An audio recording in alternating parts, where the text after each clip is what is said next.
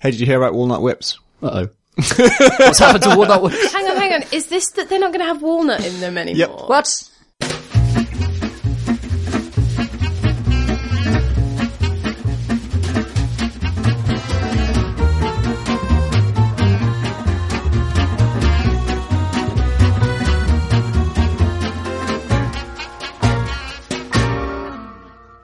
Hello and welcome to episode 204 of the Crate and Crowbar. It is the 30th of August. I am Tom Francis and with me here today are Tom Senior. and Philippa Warr. hello. Hello.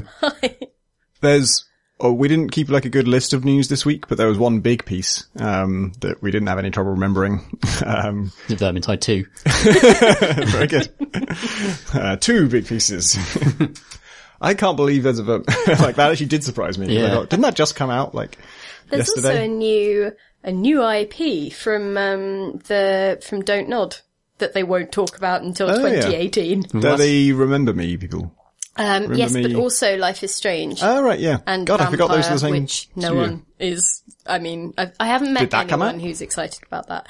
No, it's in November. That's the one where you're a doctor vampire. And You're a doctor like- vampire, and I think it's supposed to be like, ah, the conflict between your Hippocratic oath and your urge to drink the blood of It everyone. seems like the Hippocratic Oath says you shouldn't drink that blood, but is there some wiggle room? Well, I think it's about like whether you, as a doctor, can do enough good to just. Oh, who knows? So what's their new one they won't talk about? so they have buddied up with uh, Namco Bandai to um, work on this new uh, thing that they uh, basically they're talking a- around it because I think they don't want to distract from the other stuff that they're working on. But they released a couple of bits of concept art for it, and it looked a bit like you know the kind of murder mystery that ends up with some like farm land scenes, you know, where maybe people find a body or something. Um, it reminded me a lot of that kind of thing, like Right. silent witness things, but apparently it's set in some fictional town in America. But then like all of the stuff that I saw them or Namco people talking about was very much more on the marketing side of things. Like, oh, it, it makes sense that we set it in America because global marketing and Let us explain this innovative decision. So, but I think they're going to talk more about that in 2018. So once Vampire is out, and I think they also said they'd be talking more about the Life is Strange thing in 2018 as well. Some people are actually going to think that was the other bit of big news that we had in bits of mind. big news. So true. I just thought I'd like uh, add it in while I remembered. Yeah, it turns out we've got lots of news. Vermintide 2 is set in, uh, everybody's gone to the rapture, but the looks of it. All, the, all they've released of it are a bunch of screenshots of beautiful countryside. And this is, by the way, a game, the first game is about fighting giant rat men called Skaven in a very dark city.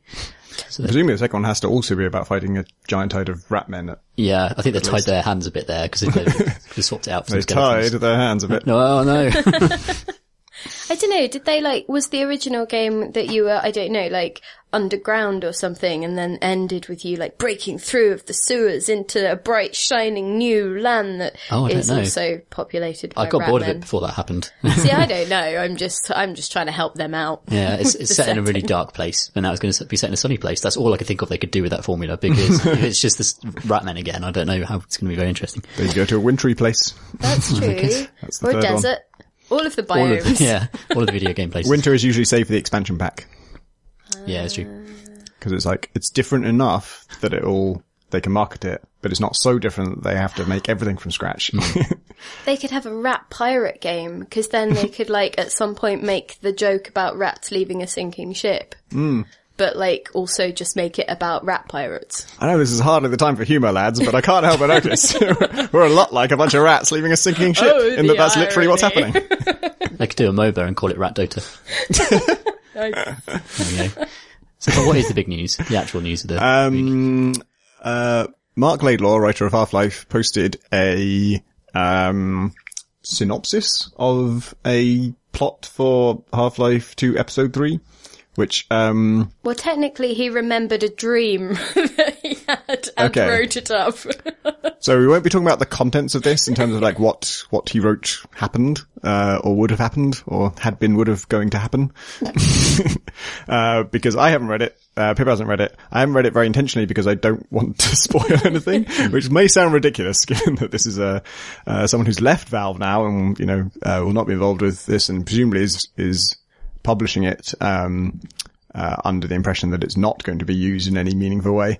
Uh, but all the same, I just want to like stay completely virgin for, um, half, any future Half-Life stuff. Um, and it's hard to believe that there'd be zero overlap between, you know, if they ever do do a, a future Half-Life thing, uh, that that would not overlap at all with whatever the writer of Half-Life thought it should should should happen. Um, but yeah, that was a surprising turn of events. Yeah, normally there are sort of NDAs and sort of things that stop people from doing this sort of thing. yeah, I wonder. it expired. Yeah, possibly. Um, Gotta be right. Because it's been about 10 years, hasn't it? Yeah. So, I don't know anything sad. about, uh, like his relationship with Valve, but I uh, thought it was amicable. So I think I, I would imagine, um, that he would have run it by them and said, Hey, I want to do this. Can I? Um, didn't feel like a sort of angry, uh, you know, screw Valve leak or anything, right? Do you think it was the catharsis that the internet needed to finally let Yeah, a lot Half-Life of go? people, I heard that from a lot of people, like, you know, Finally, uh, just, sad just that we didn't know. get it, but Yeah. glad to have read it. yeah. I was gonna say, cause I, I don't, I don't really, I haven't played the Half-Lives to completion. Uh, I, I Half-Life. started, I started the first one. Um, but obviously I wasn't playing it in the time, in, in the moment while it was having its moment. And so, um, it was very much marooned from context. And so it didn't really have the same pull or appeal. And then I think I started to play Half-Life 2 because the orange box was a thing. Um but I just sort of you know I got a certain amount of the way in but again it was just like okay well I I, I get it but it's not I, I don't have a personal attachment here um but I would say I really like um uh, his uh, Instagram. Amazing pictures. Like there's some really cool stuff on there. So Oh, cool. I, I just really enjoy like what he does in a like personal capacity. so yeah. I have had a weird thought, which is that uh, Half-Life 1 was 1998. Half-Life 2 was 2004, I believe. Is that right? Um, so six years between them. And uh, a radioactive material that's decaying emits a particle on a semi-random basis, but the average of that is where you get the half-life from. and so I'm wondering if the amount of half-life left was halved, how long would it be before the next particle was emitted? And I guess it would be 12 years after 2004, which would be 2016. So not quite right. He's late. He's late. That'd have been perfect. I don't think it makes any sense anyway, because emitting a particle would not halve the amount of remaining material unless there was only two, two Well, hang on. It depends with. who you mean is the particle. Like- I'm thinking a, a game release is, is one particle. I see. Because I wondered if you meant like you know if you're counting a writer as a particle. Marc Laidlaw was emitted today. Well, like you know how in um, And absorbed by GCSE lead. Maths and things, they're like, you know, you take the point to be a particle, like even if Hmm. uh, you know, and it's not allowed to have specific bits of mass, just Hmm. to like simplify the entire endeavor. yeah, you spend all your, uh, all your models revolve around things that not only do not exist, but couldn't possibly exist. Yeah, exactly. It's that are- like let's not take into account any of its like other properties than the one that we want you to focus on for this equation. so you read it, Tom? Uh, I skimmed it, but I didn't want to hurt my own feelings with it, really. because if it was just terrible, or, or, or if it really made me want Half-Life again, then it would have just made me sad. So I just sort of skimmed it and got an impression of it, and it's inventive and cool. I think it would have been like a, a really interesting thing to do with it. Um, but now I think I, it is a little bit of closure. I didn't even really need closure, but I think a lot of people on the internet have, have wanted it for so long. It's nice, isn't it? Yeah, it's funny. I don't. Um, I'm not really bothered in any ongoing way about the lack of Half-Life stuff. It's like, you know, at the time I was really excited to get to see the next episode, and I guess there was probably like one or two moments over the following years when I thought, oh, I would like to know what happens there, and I'm sad that I haven't yet. But after that, you know, I still want to play it, but I don't, doesn't cause me ongoing pain. I don't like wake up in the night thinking, ah, but I don't know. you know, it's, uh, the cliff, I think for me, like cliffhangers have a very short term effect. Like after about a week, I've forgotten what I was waiting to hear about. And, um, I have to remind myself that episode two had a cliffhanger at the end of it. And it, even that almost wasn't a, like a major event happened. It wasn't really like a huge, uh, question that was raised exactly. I, I guess that's not the definition of cliffhanger, is it? But you know there'd be a huge amount of like fallout emotionally, especially for the people you're attached to at the end of that Yeah, yeah. So I guess it you want does. to see what happens next. certainly does, yeah, uh, strongly, um, lead into uh, a moment that you don't get to see. I feel like I probably would have, if I were Marc, I would have probably lost my temper years and years ago because I lose my temper over people leaving comments on Valve related articles that just make Half-Life 3, Half-Life 3 confirmed jokes all, mm. all the time. So can you imagine what it would be like being the person who wrote Half-Life mm. just having to deal with that on everything that you did? I think I would probably have just lost my temper and just, they all died. Oh. One of my least favorite things on the internet is people saying for any kind of news, X confirmed question mark. Like if you have to put question mark on it, then no, it's not confirmed, is it? The whole point, the only, that is already a piece of news that is speculatively out there. The only further thing that can happen is for it to be confirmed. If it was confirmed, you wouldn't be asking the question because it would be confirmed. That's what the word confirmed means.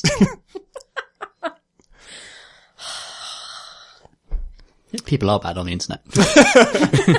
oh, I figured that out. In conclusion, I don't think that's news. I don't think we're allowed true. to pass that off as news. Eternal human truth at this stage. it isn't to a different section. The internal human truth section. oh god. what internal human truths have you been playing, Tom? Uh, the truth is XCOM 2 War of the Chosen, which is Ah. the first major expansion for XCOM 2. Whatka. Wodka. Yeah. Yeah. I like that. Vodka. Sounds like a mid-European liquor made with herbs. Oh.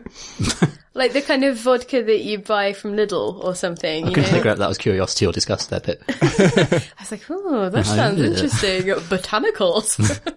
Oh yeah, botanical vodka.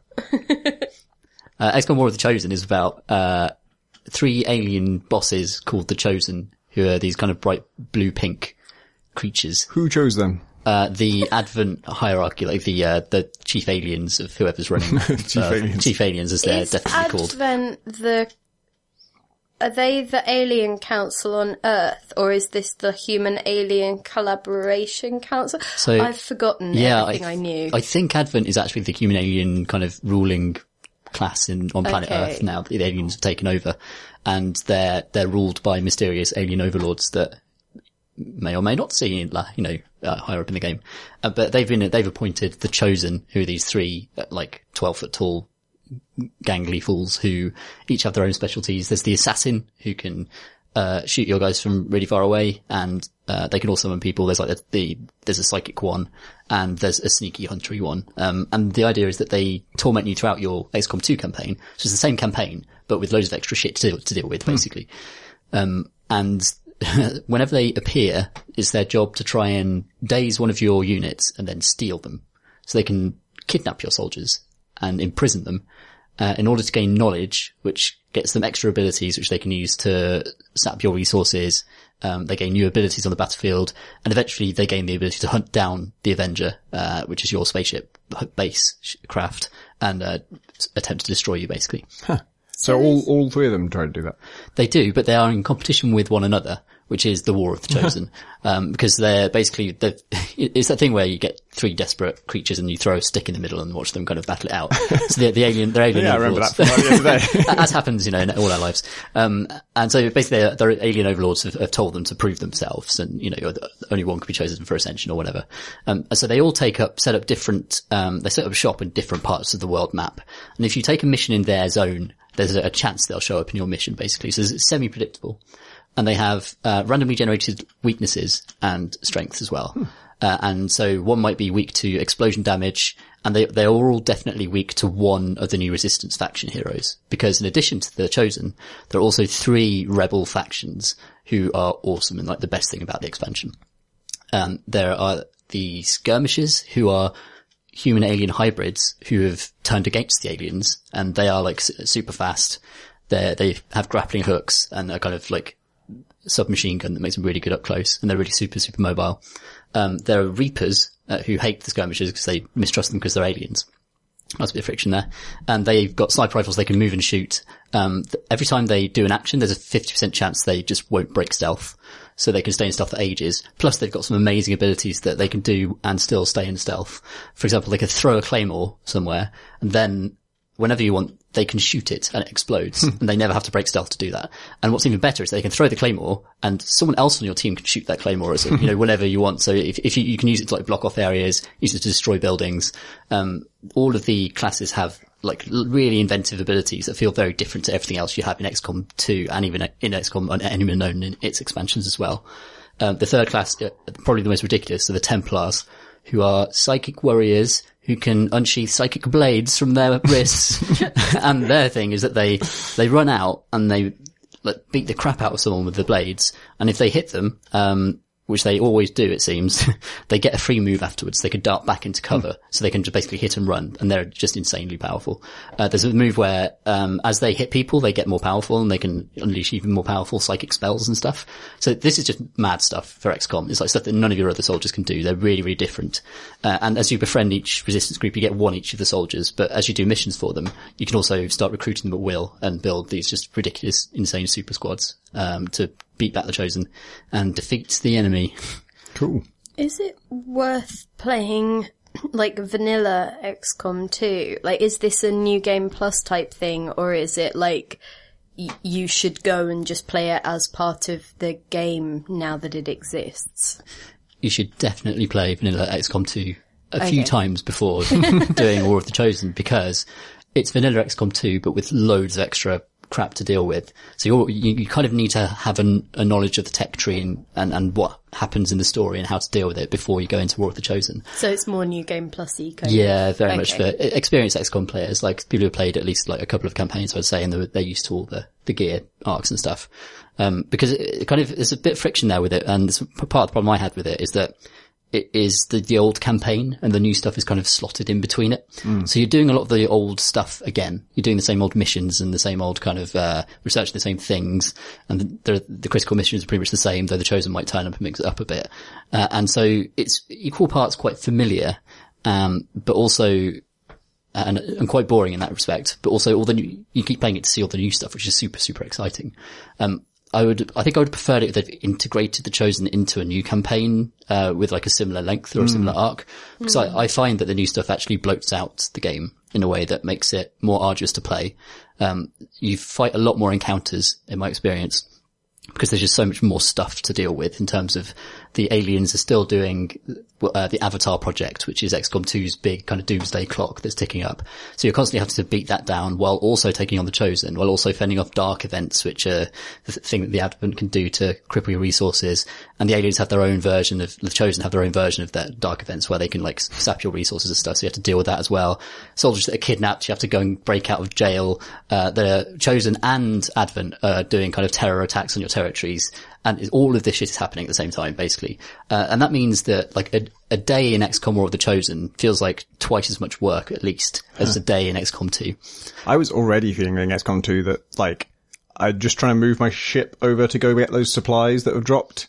And like, I get three centimeters in on screen and there's a big pop-up thing of like, oh, this is happening over there, you gotta deal with that. And it's like, okay, we'll fly over there and deal with that. And then I get out of that and then immediately there's another thing. Oh, you gotta fly over the other side of the world to deal with that. And then you deal with that. And then, um, like, I can barely get to the supplies before the next supply drop happens. Cause there were so many interruptions. The good news is they've slightly ameliorated that by just giving you loads more ways to get supplies. So you're still getting those supply drops We you have to fly over and suck them up with a big crane or whatever the hell's going on with that me- mechanic. Um, but you can also do covert actions where you basically like devote a couple of soldiers to a mission and they'll go away for a week and they'll come back with a scientist or an engineer or supplies. Or they'll get you some intel on where the, where the chosen are hiding, that kind of thing. Um, and there are also more missions that give you supplies. So that's slightly less frustrating, but there's still way more stuff being thrown at you all the time, it feels like. And it really, in my experience with the game so far, it really slows down like the technology progression because stuff can take 10 to 15 days to research, like good stuff. And that is a lot, that is many hours of play in War of the Chosen, whereas in XCOM 2 it wasn't. Right. I always felt that XCOM 2 was kind of, it was, it was always throwing bricks at you and that was kind of the style of the game. It was almost like a survival game, basically, where you, you, you're constantly on edge, having to perform well until you get a grip and then you slowly bring the fight back to them and eventually end up overpowered, which is the classic XCOM power arc. Whereas uh, that just feels like so much longer and more grueling in a way in War of the Chosen. Um, but I think that the new toys and the cool new classes and all of the really fun new stuff they put in more than makes up for it. Like the ability to make propaganda so- uh, posters of your soldiers, which is really cool. It's Yeah. really, really fun. Got a nice little editor in there and you can, um, click on any of your soldiers at any time and make a poster of them. At the end of every mission, you can click a button and it will show you your squad in like a badass pose and you can change their pose and the backgrounds and put your own custom excellent. messages on them. Uh, and whenever your soldiers level up, it automatically generates them. Uh, and so you get like a, an album of like, uh, soldier shots that you, like, I just flicked through mine earlier today and it brought back memories of the campaign. like, oh, I remember that time Phil Savage got horribly murdered by a cyborg alien. And oh, I remember that time that Sam Roberts leveled up and gained like, um, the murder killer catchphrase or whatever. um, so it, it, it does like, it does all, all this characterful stuff and it, your soldiers can form bonds now if they perform well together on the battlefield they, and they're compatible. You can officially buddy them up. Oh yeah, who got bonds on the PC Gamer team? Oh, um, actually, like it was mo- it was quite sad really because none of my ordinary soldiers bonded, but the two super soldiers, like the Templar and the Reaper bonded. Like the two special ones got together, and it was They've like, got an kind of awkward. club. Yeah, they, they did. Oh, that's the worst. And they were doing stuff like on the battlefield. That means that they can give each other actions, and all the other soldiers are like, "Oh, look at get get those guys uh, with their special powers and their extra abilities for being buddies." Oh, Super magic the special friends. worst. Um, anyone can form, be, be buddies with anyone, and weirdly, you can train their buddiness up by putting them in a room together. I don't know what that process is, but uh, Punch each other and tell jokes. trust exercises and things. I assume. Oh, a little trust fall in it. That's never going to end well, actually. No. That's just the kind of animation they would do actually, because they have loads of really cute character animation. Like if there's, um, uh, if one of your soldiers gets injured and you see them in the med bay, they'll often be one of your other soldiers kind of like encouraging them to get better and, um, Aw. yeah, Um, doesn't it also depend sort of what you like doing in XCOM 2? Because I think Adam Smith uh, from RPS was saying that it uh, it cancels out your ability to mod the game. So if the mods were something that you were particularly into, like War of the Chosen, kind of means that Hmm, I'm wondering if that's it all does shut down the mods, or whether gone. basically they don't want people to be trying XCOM 2 mods with War of the Chosen because they won't be compatible, basically. Yeah, maybe not. I wonder if there'll be like a separate mod scene that will come up with it. Um, because yeah, it- they've, they've always been very pro mod, haven't they? they really have, yeah, yeah. like they buddied up with the um, Long War people, like for a semi-official thing. Um, Hmm. So yeah, like yeah, I'd be surprised if it was a a long-term thing, but it's kind of I think it was interesting to hear that because it was like, oh, okay, Yeah, I kind of think that's. I I assumed that was a housekeeping thing where they don't want people to try uh, putting these gear mods into War of the Chosen, where there's loads of new gear that might break the game, that have a, give people a bad experience. They also, uh, they've added some of the, uh, things that mods added. Yeah. Why can't I say that more elegantly? Like the thing of when you plan to move somewhere, it Oh, tells God, yeah. you whether you'll be flanking people. So- Yeah, okay. So the quality of life mods probably wouldn't yeah. apply. Like, Well, some of them I'm some, sure would. Yeah. yeah. The um, that is one of the best little up- updates. Whenever you mouse over a, a square, you can hold down tab and it'll show a little little lady in faces, and if if they're yellow, means that's a flanking position. Also means they probably have a flanking position on you if you move there, so it's like a, a, a defensive offensive thing. It's just a vital piece of information in the game. Um, other stuff they haven't fixed. So for example, in stealth, uh, you still get these like really bullshit situations where you'll move someone up to the edge of the fog of war. Um, but if you're in, if you're in stealth mode before stealth's been broken, all of the squares on the map, on the grid, on the floor grid, are color coded. Red ones are overseen by an enemy and blue ones are safe. Um, but you can move to a blue one on the edge of the fog of war. The fog of war can move three squares to reveal a turret and Yeah. then the, then the game puts down the turret's field of view and it, it breaks, it's total bullshit because, you know, that soldier can see that turret, it's fine.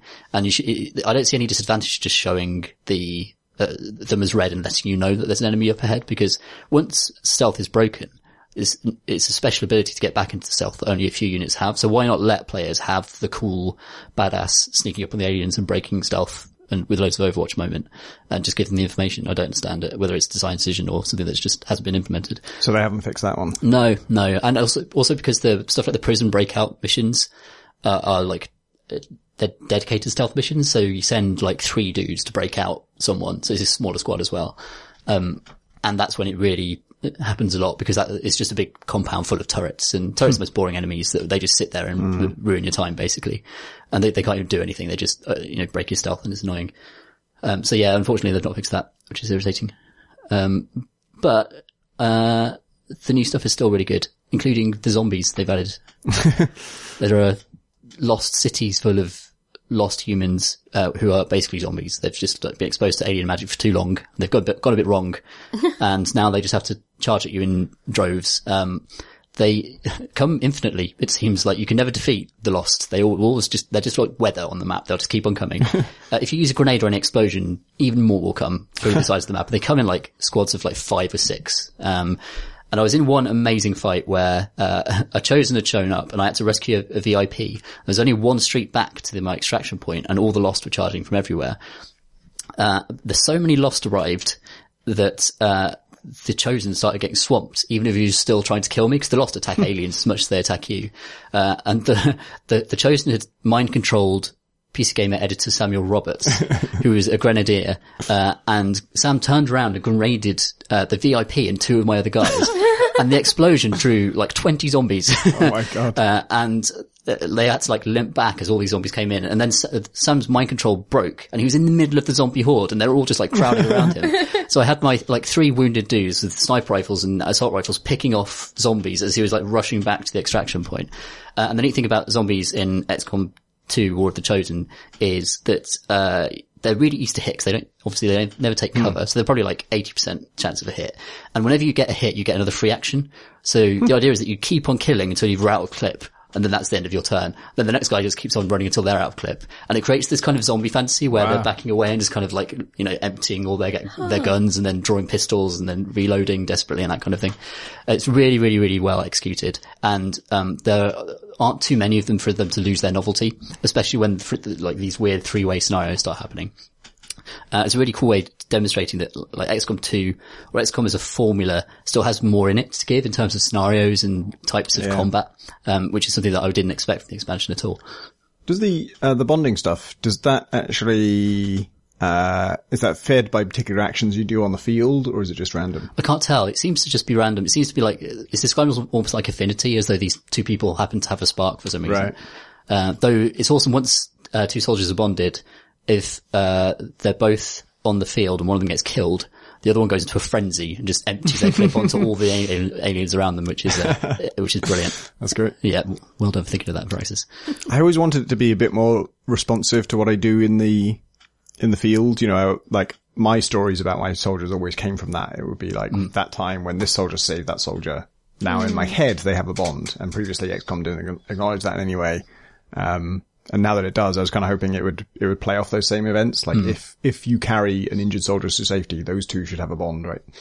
Um, but I wonder if, if they did stay away from that, I imagine it's probably because it was exploitable. You know, if, once you know the rules, then it means that it's always advantageous to just, you know, intentionally incapacitate one of your own people and then carry them back to the, So, the and everyone's in love now. they've all been through the same love. devastating experience. which I caused. I wonder if there would be like an uh, an opposite version where they're like you'd have the two people that were just so passive aggressive towards each other the entire time, like really reluctant to save each other unless absolutely necessary. Never want to sit next to each other on a like on a drop, you know, just like oh for God's sake. that would be kind of great too. Like it, you know, someone's bleeding to death and the only person with the medkit is the one who hates them and they have to kind of grudgingly go over and save Like them. and eye it's this- rolls as they administer the But it's this sort of like touching moment where, you know, they have to show that, yeah, I guess I do care about this person. like really gruff and really cross. That's After they'll say like, you know, don't ever forget I did this for you. yeah. Don't ever tell anyone I did this for you. I wish there was uh, some more. There's loads of new dialogue in it, but I wish, I wish there was more of it. Um, um, a lot of it is just the chosen ranting at you, and it's it's the most cliched stuff you can imagine them ranting at you. It Not is so different, you and I. literally that from the assassin. Man, yeah. You're fighting for your species and I am fighting for mine. Oh my God. That kind of stuff. Um, which is a shame. And there's this resistance radio, which is a really nice idea, uh, where if you zoom into the, the bar where you can see your dudes chatting and access your, um, memorial wall of sadness, uh, there's always, you can hear these radio reports, like, uh, but they're like a bit cringeworthy, stuff like, you know, I really fancy that commander. Uh, that kind of stuff. I've never seen him, but That's he's so good at killing report? Advent. I was like, ah. This fan fiction. It's, it's a, a little bit fan fictiony. Yeah, that's a good way of describing it, actually.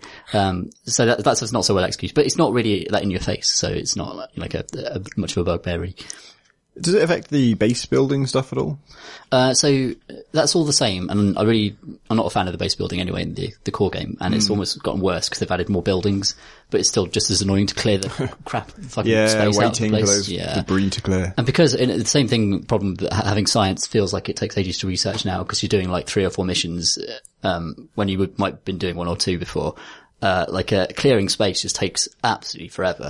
And the, it's really annoying how thinly spread the functions are between the rooms. So expansion has like three new rooms, I think. One that's called the, resi- uh, the, res- the resistance ring. And that's, that's essential because that lets you do covert actions that hunt down the chosen and give you extra, extra supplies. It's just an integral part of the expansion. You've got to build it. You've got to build the guerrilla training school because that's what increases your squad size. So you just have to build that. Um, and then there's stuff like the infirmary, which is a really nice idea because like you can put troops in there and if they've, if they're suffering from psychological ailments of too much fighting, which is a new thing in War of the Chosen, you can cure them. Um, also it'll halves their, their healing time. So if you've got like a really, you know, vital couple of soldiers, you can put them in there. But that's a whole room and you look at it, it's like, oh, it's never really going to be worth it compared to all the other crap I have to build. Cause you still have to build resistance, comms stuff. There's so much mandatory stuff. It's just, it's not, I don't think it's, I feel like it's, I think I feel like it's the weakest part of the game, to be honest. It's only the, you know, they have that philosophy of a series of interesting decisions. Yeah. And it feels like a lot of those things are not, they're just mandatory, you know. It- It's not an interesting decision whether to build this, it's just, A gating mechanism. yeah. And a really sluggish one now in War of the Chosen because the, the new pacing. Can you, um, does it have like custom difficulty settings? Can you adjust the rate of science independently of other things? Don't believe so. Um, I have some weird memory of that being an option, but maybe it's just that's what playing on easy does or something. yeah, I'm not aware of that. That doesn't mean that. Oh, and I, I'm probably just thinking of Civ actually. Cause that's the, like, you know, it's quite strange to have an expansion where instead of a new campaign, it's just the old campaign, but with extra stuff seeded in. And they, the best point of comparison for it really is Civ, which is also Firaxis, where, you know, when they're doing an expansion, it's not actually a new, you know, uh, goal or, or a, um, campaign. It's you play Civ, but there's a bunch of extra stuff seeded throughout. But XCOM is, is a bit different in that it is a story that they are, they're scripted, well, yeah, there, are- there are key moments in the story that will always un- unfold the same way. Um, and so it's maybe a bit more conspicuous to be replaying that. Yeah, and the expansion does add new story stuff. So there's new cutscenes, and there's new, and they're really good actually. They're really kind of characterful. They do a really good job of introducing the new factions and, um, the new chosen at the same time. There's a, like a, a really good sequence where there's a big standoff on a bridge between the chosen assassin and the new resistance members you've just met. Some really good, um, it's some really nice world building actually. Like I, I remember writing one of my kind of first impressions post that like it feels like I would read a series of comics set in the XCOM universe now because of all these new, very colourful characters and uh, a really quite a cool world state where you know resistance fighters battling these really colourful weird aliens is is, is is quite a vivid fantasy. I liked it. I think it's, it's good, but I think I had more issues with it than most of the reviews I read. I think All right. Maybe that's just me. Maybe I'm just really impatient. Bit, what have you been playing? You have a choice of two things. I have been playing um, Destiny 2, uh, the beta on PC. Um, but last week I was also playing um, the Pillars of the Earth, which is the sort of point and click um, Daedalic version of Ken Follett's massive historical novel about building cathedrals in the 12th century. So either of them That we the can game, talk the first one, the first one. Sorry, second one. I meant second one. that one you just said. Same So, kind of genre then. Pardon? oh yeah, yeah. It's much of a muchness, really. I've been very much hammering that genre. Um, so I haven't, I hadn't read the book, um, but I gather it's tonally a bit different because the book is apparently a lot more relentlessly grim and has other kind of uh, I think Game of Thrones kind of like some of the the brutality from that and like sexual assault and things and so I think the book is a lot more sort of replete with that whereas the the version that's been made into this game um is more sort of I, I think it has taken on board some of the criticism and like rebalanced things for like how it would then come across in obviously a different format, different medium. Um, but yeah, so it's being released as a kind of season. Um, so the section that's currently out is chapters one to seven, and then there'll be another two chunks to follow and you spend your time alternating between three protagonists. One is a monk called Philip of Gwynedd and he is sort of, he goes to a priory and finds it in disrepair and the, um, the prior has died and, you know, they're looking to elect a new one and all of that kind of stuff. So there's instantly like that politics there, but also, um, you know, what, what is going on and why is everything fallen into disrepair and what happened to the prior and, you know, all of that stuff. Um, and then you also play as, uh, a guy called Tom Builder, who is a master builder who is sort of intent on building a cathedral. Like What was that name is again? his Tom Builder. Tom Builder. That's his Well, name. as in he's Tom the Master Builder, and obviously, like surnames came about Okay, through yeah. people's Right, professions and stuff. So he's referred to as Tom Builder at points. um, and so he, uh, it starts off with him sort of desperately trying to work out what to do in the woods as his family are sort of um, struggling, and he hasn't found work for ages and, you know, all of that kind of stuff. Um, and the last person is a boy called Jack who is living in the woods with his mum as a kind of outcast slash outlaw kind of duo. Um, and so they kind of meet in various permutations and there's shenanigans going on with local like landowners and the bishop and, you know, all of this stuff. Um, and, uh, it, it is one of those sort of historical novels, so it's all very sort of tied into this period of time, um, sort of maybe the, the 50 years, uh, leading up to, oh, um, you know, uh, in the middle of the 12th century. Um, so I've forgotten the, I think there's like official title of it. I think it's called The Anarchy in terms of the historical period. Um, so yeah, and it was kind of really interesting because it, obviously the, the idea that these people or some of these people are going to be building a cathedral is, you know, the, the linchpin of this stuff, but also there's lots of political and religious or religious political like machinations and, um, plottings and you are keeping an eye on who you are making allegiances to and little decisions and things like that. Um, I, one thing that I'm not sure about is how much you actually get to affect what happens because obviously there's th- this, you know, hugely well regarded and well known book that it plays out from. And so I'm imagining that you can't really make much meaningful hmm. it, like there's not much meaningful decision making unless you start diverging and I don't know whether it would so I don't know whether it then becomes more about the nuances that you apply to particular characters like whether you choose to be nice to fellow monks or whether you choose to be a bit of a Burke or whether you want to like um choose to play like the the politics game or whether you want to sort of try and live a you know religious kind of existence and sort of more of a kind of in keeping with the vows of poverty and obedience and things like that so Is it done through like a series of conversations? How is it kind of structured?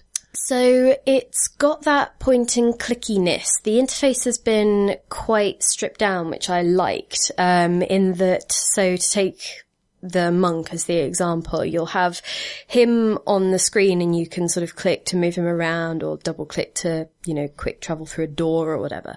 Um, and you can left click to talk to people, but you can right click to sort of see what he's thinking, which is kind of interesting because it doesn't give you full sentences. It gives you like snippets of, you know, a response to something. And sometimes they're kind of considered, but sometimes it's like, you know, if somebody's panicking, it'll be the same thought over and over again. And there's a kind of a really pleasing urgency to that. Um, and you can also just sort of left click on a thing and then use it on a person to like ask them about it, like ask them about a particular plot point. Um, and with the monk, you can also click on your little Bible in your inventory and click on a person or a thing and like it sort of discusses scripture a little bit. Like, and I Oh, just wow. thought that was quite a nice touch. You know, it's just like a tiny thing, but That's it neat. was quite sweet. Um, so I found it a lot more easy to deal with than other point and clicks, I'd say. It kind of felt like a good, um, a nice approach that wasn't too overwhelming and you never have too many billions of things in your inventory that you're suddenly going, oh god, why do I have a pebble? What the- Just keep using the Bible on them. exactly. Um, so yeah, there was a lot of nice things within that, and also it's kind of a, it's a an art style that I kind of associate more with um, the Usborne books that were aimed at slightly older children, or like you know, there's a kind of um, grim sort of browns and greens and sort of that pale wintry light to it in a kind of like not bright and beautiful way. Um, and I think that's partly because obviously you start in winter, but also because it's a really dark point because there's no electricity, you know, things hmm. like you get these huge buildings that It's The bloody you know, anarchy, isn't it? in winter and exactly. Not, f- I'm not familiar with the source material, but this sounds like really cool setting for an adventure game. Yeah, so it was, I've, I was really enjoying it and it's actually quite pacey because I was also wondering whether it was going to be one of those ponderous things and the, I think the, the first of his books from that series is like, you know, nearly a thousand pages or so. It was one of those like Yeah. proper tome kind of thing. Um, so I was wondering whether it was just going to get bogged down in itself, but actually they've done, at least so far, it feels like they've done a good job at keeping things moving and keeping it sort of going because I, I think I got through the seven chapters in an afternoon or it would have been an afternoon if I hadn't had to keep like dealing with work emails or whatever else. So yeah, so I was really interested to see how that went. Um, I reviewed it for RPS and I did say, um, that one thing I didn't think was flagged up just because the game doesn't put the PEGI rating on the Steam page, but also because the PEGI rating itself is unclear. So it's kind of like, you know, I just thought it was worth flagging up is that it does deal with, um, it m- makes explicit like verbal references to sexual assault and things, um, in a way that I wouldn't have expected just based on the PEGI warning. Cause it's like, it's a 16 plus game, but they just say strong language and like realistic looking violence. And so I didn't feel like that quite covered it. And I think it might affect whether some people you know, either want to play it or want to be in a particular mindset when they play it or whether they buy it for someone else, you know. What's How- it called? Uh, Ken Follett's The Pillars of the Earth Pillars is of the the Earth. full title on Steam. Okay. And I think that you pay full price for it, but it's, it works as a season pass. So yeah, you don't have to pay that again. I don't think it's just like a, yeah. How long does it take to build a cathedral? Um, it depends on the cathedral and your budget and your workforce. Um, so I think in, in my playthrough for this, I think I ended up setting out the budget for the longer time frame, but with fewer people because that worked out at like an affordable amount for the monk to say yes.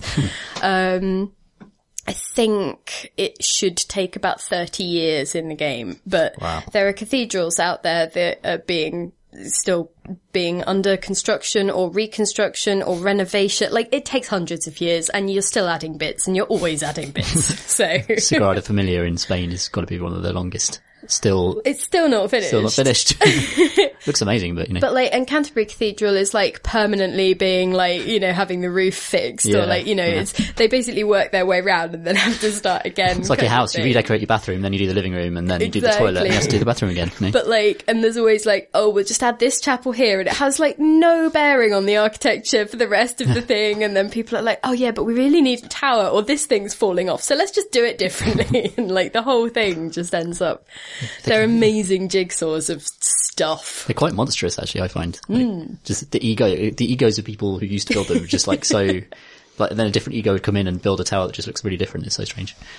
I just I asked that question because I love hearing about anything that takes longer to make than Heat Signature did, and listening to that whole conversation with the filter of game development in mind is uh, there's are amazing parallels. Oh yeah. just sort of add one more thing that's made by those terrible egos. sometimes architects would just get like swapped out or would like would fall off the scaffolding and get horribly mangled. happened a lot with and- Heat Signature actually. Yeah, exactly. Was there any consumption by any chance? Uh, the plague, the restoration of the monasteries, Another plague. the- yeah, the um, yeah, all, all of the things. Yeah. so uh, you've got what twenty eight more years left to go before. Yep. I went to see this, uh, stop me if I've told this on the podcast before. uh, I went to see this sh- uh, ship in Stockholm, uh, on our way back from Stugan and we stopped off at Stockholm and, um, they have an amazing museum, uh, devoted to a ship called the Vasa, um, which is uh, one of those sort of spectacular, ornate battleships you've ever seen. Every inch of it is engraved with beautiful carvings and it's been restored, uh, amazingly well. Um, and at some point on the tour I asked how long it took to build and they said two years. I was like, fuck. That's less. oh no! but after they launched it, um, it sunk within half an hour. it was very, very big, very, very tall. and when, um, uh, they opened all of its cannon windows to fire uh, a sort of, you know, celebratory shot to celebrate its launch. Uh, and then there was a slight breeze, and uh, because it's so tall, the effect of that breeze on the top of the masts was extreme, and it listed enough that those open cannon windows just let water in, and the whole thing just sunk. And then it stayed at the bottom of the sea for I think 200 years. so Wow. fingers crossed for a better launch. Yeah. That's an amazing story. Did you want to talk a little bit about Des Tiny 2 or like I'm just wondering whether Tiny Des. you played it um before, didn't you? You did like a preview. So I Yeah. was wondering whether this beta had proven like had had prompted any further thoughts or whether you'd I think the main thing is that, um, so I played it at the launch event and they've actually extended th- that mission a lot since the launch Oh, event. okay. So there's, a- there's a few extra combat encounters and rooms and things in there, um, which actually brought it to like a more satisfying 20 minute length where I was really worried that, uh, in the original Destiny, a lot of the missions were very, very short. Um, so, and Hmm. in the kind of the fallow years between expansions, they would become like you learn every single inch of them, and it wasn't wasn't really enough. So I'm glad to see they've ex- extended it a little bit. I've also had more time in the Crucible, which I didn't have much time at the event to do. Oh, okay. Uh, so that's probably the place where I'm I, I'm most un- uneasy about Destiny 2 at the moment compared to my experiences with the first game. Uh, but though it's very hard to tell with one map in one mode, obviously. But uh, How so? Like which one were you playing? Were you playing control or were you playing charge? So in the uh, the preview event, um, I played the new game mode, which is like a I think it's like Oh, countdown. the, yeah, which is the kind of Counter Strike style one where there, there are there are bomb placements and you have to go and uh, there are attackers and defenders as like Counter Strike basically. Um, but this is just straightforward control. I've been playing on the PC beta. Oh, okay, yeah, because they've got the competitive one, which is the, Oh, yeah, like not done that one laying a yet. charge and then Yeah, yeah, I've, yeah, I've not done that one yet. But um, control is what I always used to play in Destiny One. That was my kind of comfort food. Yeah. uh, and I, I could just like um, me and like Phil and uh, a bunch of people just drop in and play control after the pub on Friday nights, and that was just a really really fun way to play PvP. Um, I find I automatically find it harder with mouse keyboard, obviously, yeah. but I would, uh, but harder than I even thought. I'm not awful at shooters. I'm not very good at shooters, but Do you think the key bindings don't oh yeah, those don't work. No, um, no, I, I had to rebind everything. Um, so you've got a dodge move now, like a mid-air dodge move, And I can't. I just can't. you, and you, so you're on WASD, and if you want to d- dodge sideways, you know, where, where would you put that? Probably on your little finger or thumb perhaps, so that you could press I'd probably D at the try and treat it as like a strafe. So I'd probably put it Hmm. on Q, except Q's your grenade. And it's also your left button, so you can't dodge left if it's on Q. Anyway, they put it on X. so if you want to dodge right, you have to press D and X at the same time. What? So I mean, it's it's just a mess. Um, but, but, I mean, it- to be fair, all the key bindings are uh, rebindable. So I immediately put. I don't know where the hell they put melee. I think it was on C or It B was or on something. C. C. uh, so that's so that's on one of my thumb mouse button. Yeah, that's what I've done as well. Is there a crouch? Uh, uh, yeah. Shi- shift, isn't it? Uh, yeah, crouch toggle, I think. And Or- you, yeah. I mean, credit to it. Like, there are a lot of options in there to fix it for yourself, but, um, so I'll, I'll probably end up putting the dodge on the middle mouse button or something. uh, but yeah, that, that stuff is a bit weird. It does feel nice though, like once you actually kind of get it set up for yourself. I feel like the, like the mouse looks super smooth. It runs beautifully on, on my machine at least, and it seems to be very scalable down to very, very Yeah, low powered machines. I think Alec made it run on like an integrated. Oh, really? laptop. Wow. That's uh, that's really impressive. Um, so that technically they've done a fantastic job with it, and it looks beautiful. It really looks really really good, and it's it's a novelty to simply be playing Destiny at 60 frames per second. Actually, more like 160 based on how well it was running. Uh, and that was that was wonderful. But I, I do wonder more about the design of 4v4 as a as a PvP. Yeah, I'm not sold on 4v4. Like some bits of it seem to work and it, like, I think, I wonder whether they're trying to make you have more meaningful encounters with people. Like if there's fewer people, then there's more likelihood of you ending up in that sort of weird rivalry of like, oh, you've killed me three times. I now really want to kill you. Or hmm. like, you know, starting to maybe work together because it doesn't just feel like a mash of bodies.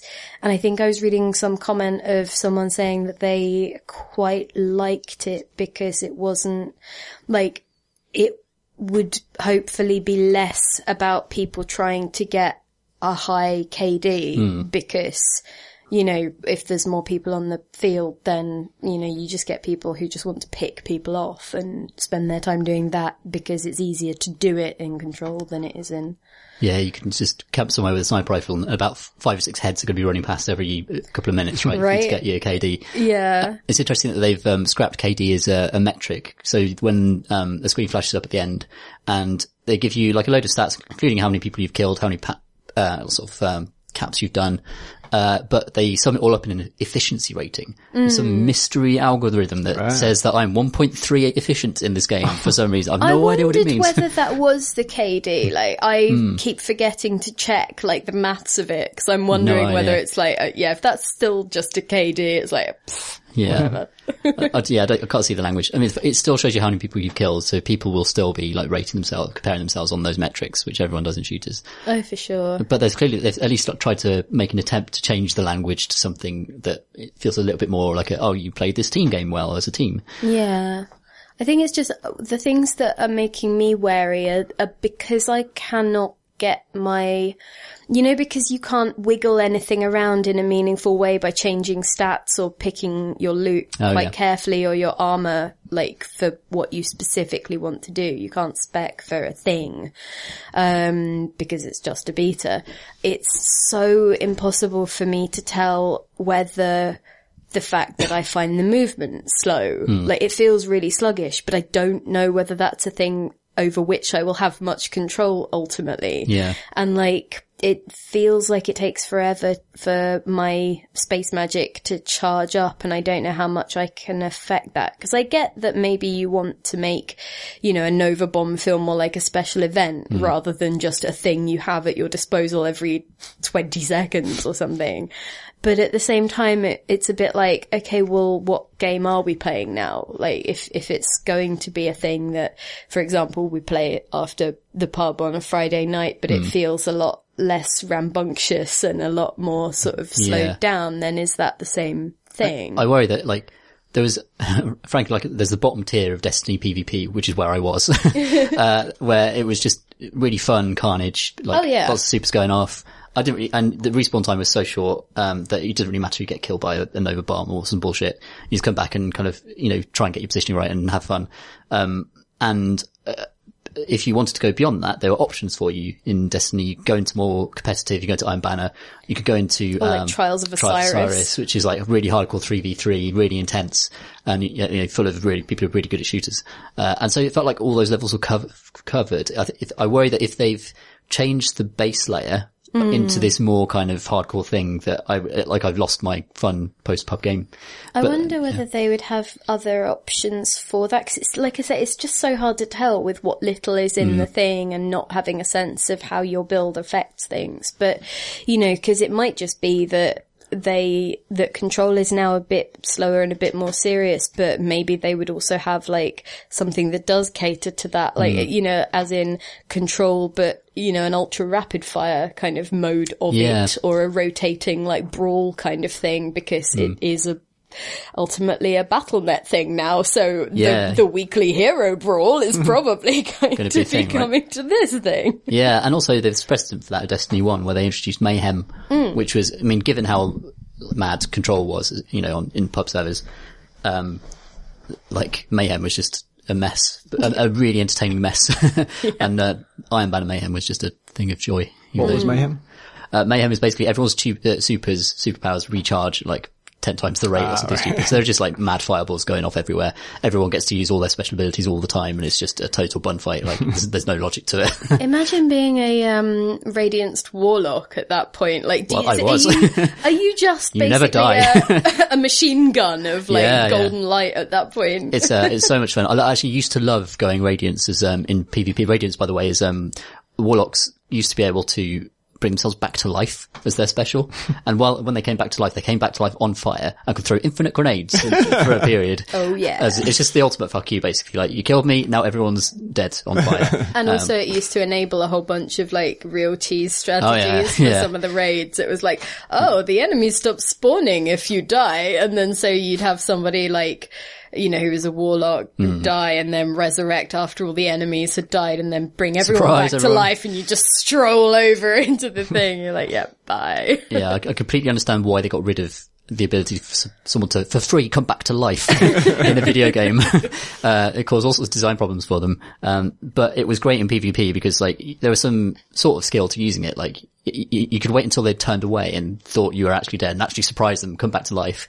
And you could charge someone down and, uh, in that mode, if you punch, fire punch them, you get like an extra health bar on top of your health bar. So you do these mad charges in- into someone and they're just like shooting you, shooting you, shooting you, then you punch them, get all your health back, destroy them, and then start throwing grenades at all his mates. really, really fun. Uh, I love Destiny. Yeah, like you'd have to, you'd sometimes like check people's builds beforehand, like in the moments when you were waiting, and then like if you knew that they had Radiance Warlocks on their team, you'd just have to camp the bodies. like, it's like for God's sake, just make sure.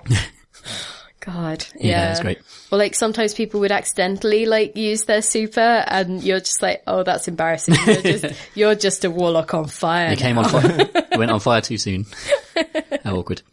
But yeah, so yeah, like I, it's just one of those weird things where it's like you really feel so unable to judge the full game Yeah. of the thing. It really is just a beta at this point. I'm like, okay. It also, um, like, out in infrastructure terms, so it's using Blizzard's Battle.net platform now.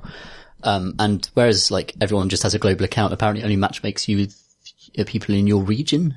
well, because you have to select America or Europe for the for the for your Battle.net at the moment. Oh, I see. So like, you know how when, um, when you can click on the big play button, there's a drop down just above that, like there Oh, is right. for all of the Blizzard games where you just select your region from Hmm. it. And I know that, um, Chris was saying that that was one of the things which is swaying him towards the PS4 thing is because, you know, it's, it, it, it's an extra layer of faff to be able to then play with your friends, um, Yeah. if they Do are from different regions. Does it use your BattleNet friends list? Well, I think so Yeah, it does, because yeah. it was telling me that you were online. Yeah. Tom. I had, um, I had a former PC game editor, uh, web editor and current Mojang Supremo, uh, Owen Hill, messaging me saying, Tom, where's, where's, where are all the kids these days? Are they on the PS4 or on the, on the PC? And, uh, and there's no answer to that yet. It's not even out. Uh, it is, it's out on PS4 next week, I believe. 6th of September, I believe, and Ah, then it's yeah, October for us or for So, PC. I mean, I'm buying on both platforms. Just that no one's going to I'll stop me. probably end up needing to do. I wasn't going to try. I was going to say I'll probably end up needing to have it on PC for work related things, Yeah. and then on PS4 for post pub related things. Exactly. and for actual, I love my warlock. Don't ever let me leave. Yeah, yeah. Ah, lovely warlocks. Although I started playing as a Titan today because I figured I'd try. I'm to cheat I'd on your warlock on PC. Well, this is the thing. I thought, because I was considering a piece about how I will go so far as to try a Titan, but I will never be a hunter. um, but then I accidentally activated my, um, the new, uh, Titan super, which essentially turns him into a purple Captain America. And he's got like a, a or she, whichever you go for. Uh, you can't control it in the beta, but um, has like this shield that you can. I think you can throw it and chain it at people. Um, but I had not got as far as mastering that because I hadn't even checked the key bindings for things that you might do with a shield that I didn't even remember I had, um, and ended up just sort of like inexpertly chasing a I think a hunter around, um, just swatting at him like he was a fly with my shield. And then, like, after this had gone on for a comedically long time, managed to pulverize him against a wall just as the super was running out. And then about 10 seconds later, the, um, the PvP match ends and Shaxx, who's the guy who is like controlling the crucible and like doing all of this stuff is just like, yes, this victory really bodes well. But I was like, are you being sarcastic? Were you watching that? This is ridiculous. Are they, is it the same three classes? It is. They, they've had all their supers changed, um, which is an important, like you can, you've got character builds in Destiny and that affects their supers, um, which can do anything from, you used to be able to bring you back to life, but most of them now have just like a big ranged attack. That seems to be one of the default ones, but a few of them will have like de- defensive ones. Titans used to be able to throw up like a big energy bubble around themselves and that would buff people who go into it. That used to be a key part of raids where you'd have to bubble, a Titan would have to bubble up at a really key moment in order for everyone to get in and charge up and defend against a, a boss attack, that kind of stuff. I think they still have it because when I was playing as the warlock, it defaults you to the new, um, your new uh, abilities and stuff. But I could change it back to the void stuff, so Oh, I could change it back to having Nova bomb and stuff like Nova that. Bomb. Although that moved about as slowly as a slug in a hurricane. Yeah, it's Um, they've changed it so it's now um the size of a planet, but and moves about as fast as a planet. Uh, Wait, hang on, planets sorry. move very very fast. So, number one, a slug in a hurricane would move very, very fast if it's picked up by the hurricane. It number two, planets move incredibly fast. yeah. I'm imagining the slug trying to go into the hurricane. Shut up, Tom. no, I don't need this. I realised this as I was saying it how wrong that was. Uh, the, the speed of a balloon, uh, of a, a gently Is the balloon drifting on a planet? balloon in, in, in a meadow where there's hardly any wind. Oh my god, it's yeah, it's so it's laughably slow. I just I let it go, hmm. assuming it would do what it used to do, and then You stand there like, just, "What? I think What we is this?" all just stood there watching it really slowly approach its destination as everybody that was at the destination just moved out just, of the like, way. watched it. Like, and we oh. all just went, "Oh, well, never mind." Yeah. Still, I'm I'm still looking forward to the game. Apart from Yeah, that super, super. yeah. we all got, Chai did an English class for, um, uh, misinterpreting a text that, uh, referred to something as going at glacial pace. And Right. most of us thought that meant it was fast. I don't know why. Really? Sounded like it was like sliding or something. Glacial. And Sounds then it was pointed out to us that uh, it referred to the rate at which a glacier expands or, you know, creeps, Yeah. um, which is very, very slow. You could use glacial for the, the speed of this thing. Nobody ever Glacial uses Nova Bomb. glacial pace to sort of mean that it's also sort of, you know, absolutely leaving a trail of destruction and ruination in its wake, do they? Plus, like glacial is like that Nova bomb arrives in five weeks' time, hmm. so I guess it's slightly slower. They could mean mints. Minced over. like Glacier mints. Fox's glacier mints. Those are good. I haven't had one of those in ages. I Yeah, forgot about yeah, they're nice. They are. Hey, did you hear about walnut whips? Uh oh. What's happened to Walnut Whip? Hang on, hang on. Is this that they're not going to have walnut in them anymore? Yep. What? Yep. Like, I, uh, yeah, uh, someone mentioned this. Was it you? Have Probably you been me. harping on about this for a while? Okay. So I mean, I would say I've mentioned it. what's the haps with the walnut whips? Why Uh, didn't we have this in news? They're taking the walnut out. Um, they in their fairness, in fairness to them, they're not calling it walnut whip anymore. They're just calling it something else whip. Um, It's not good enough, Tom. And they're doing multiple varieties of them. I think there's going to be like a mint one and like maybe an orange one. or Why can't they do one? But there's no because walnuts are really expensive. Um, uh, everything's getting more expensive. Can't uh, market Brexit it as like probably. a luxury product though? Um, yes, they are doing that. Um, but also I think a walnut crop failed recently. oh, Um, and so prices have, have kind of particularly spiked for walnuts, I've got some walnuts downstairs. to eBay. sitting on a fortune. yeah, I could make a killing or a walnut whip. this isn't about games. Where were we? This is like a question section, except no one asks us a question. It's right, I'm editing this week, so that's the way it could be cut. Destiny seemed okay. We have some reservations. I'm really excited about it. You're really excited Yeah. about it. It's all good, really, isn't it? we- I think it's just that thing of, I think I said in my, in my, when I was writing it up, it's like, it's like when you go to the bowling alley and you have to wear their shoes and you really want to be wearing your shoes, Right. playing Yeah. as your wizard, you know? yeah, definitely. And also, I just, I feel like uh, I don't want the cool thing I've had in my life, social thing I've had in my life to go away or become bad. Well, that's what my greatest worry. As long as it's okay, I will be satisfied. As long as my friends are still playing it, I can still kind of dip in and have fun with it, then it's all going to be good. From like that, from that basic assessment that I've managed to do, it still looks like it has all of the core components. Yeah. It might be that I play a different mode that isn't control, or it might be that I get good at this version Yeah, of yeah. control, or it might be that if we're all playing on console and I stop wondering whether I'm about to hit like, I don't know, my weird AoE heal that I didn't even know I had Yeah, they'll get these now. instead of like the bloody shove button at every Which is on F1 minutes probably. then Control. F1. So yes, good things. Multi good games this week. I played a little bit of Dead Cells uh, for the first time in a while. It's been updated a number of times since I last played it. Um, and the big new feature is that it has a daily challenge now. Um, I thought it did before. Or did I imagine that? Or was it about to have one? not the last time I played or talked about it. Um, but yeah, it, it does have now. Um, and they've really gone to town on it. Like it's a, it's some effort has gone into this. It's a kind of a redesign of the game. Um, it's one level. I'm pretty sure the setting of the level is random because it was like a Suri one when I played it, and that is not the first level of the game. Um, you are given, um, it's a very interesting system because Dead Cells is a game that you play through, um, takes, you know, maybe two hours or an hour and a half to complete it if you have a successful run. Um, the sort of theme of each level is the same each time, but the layout of it is randomized and you, uh, unlock weapons for your whole sort of account, um, by earning cells and spending them on, uh, on things in the shop to unlock new types of, of weapons. Um, and so the daily challenge removes, uh, some of that randomness by obviously giving everyone the same layout. And also they give you the same two starting weapons, except that if you don't have them unlocked, you don't get them. So, uh, it gives you two, and I, today I had one of those things unlocked and the other one I didn't have unlocked, so I only got one weapon. Um, and you can have two equipped at the same time, so it's kind of a disadvantage there.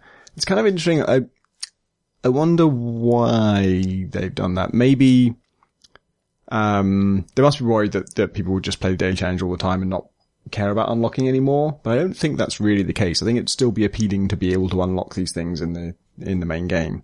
Um, cause the disadvantage of doing it the way they've done it is that it means the whole point of daily challenge is it's a great equalizer, right? Everyone's on the same page. In a randomized game, the point of a daily challenge is to take out the random element so that you can compare your performance to friends and say, oh, I actually did well for, you know, even though I died on, on level three in Spelunky, um, that was actually pretty good for today because everyone died on level three or two.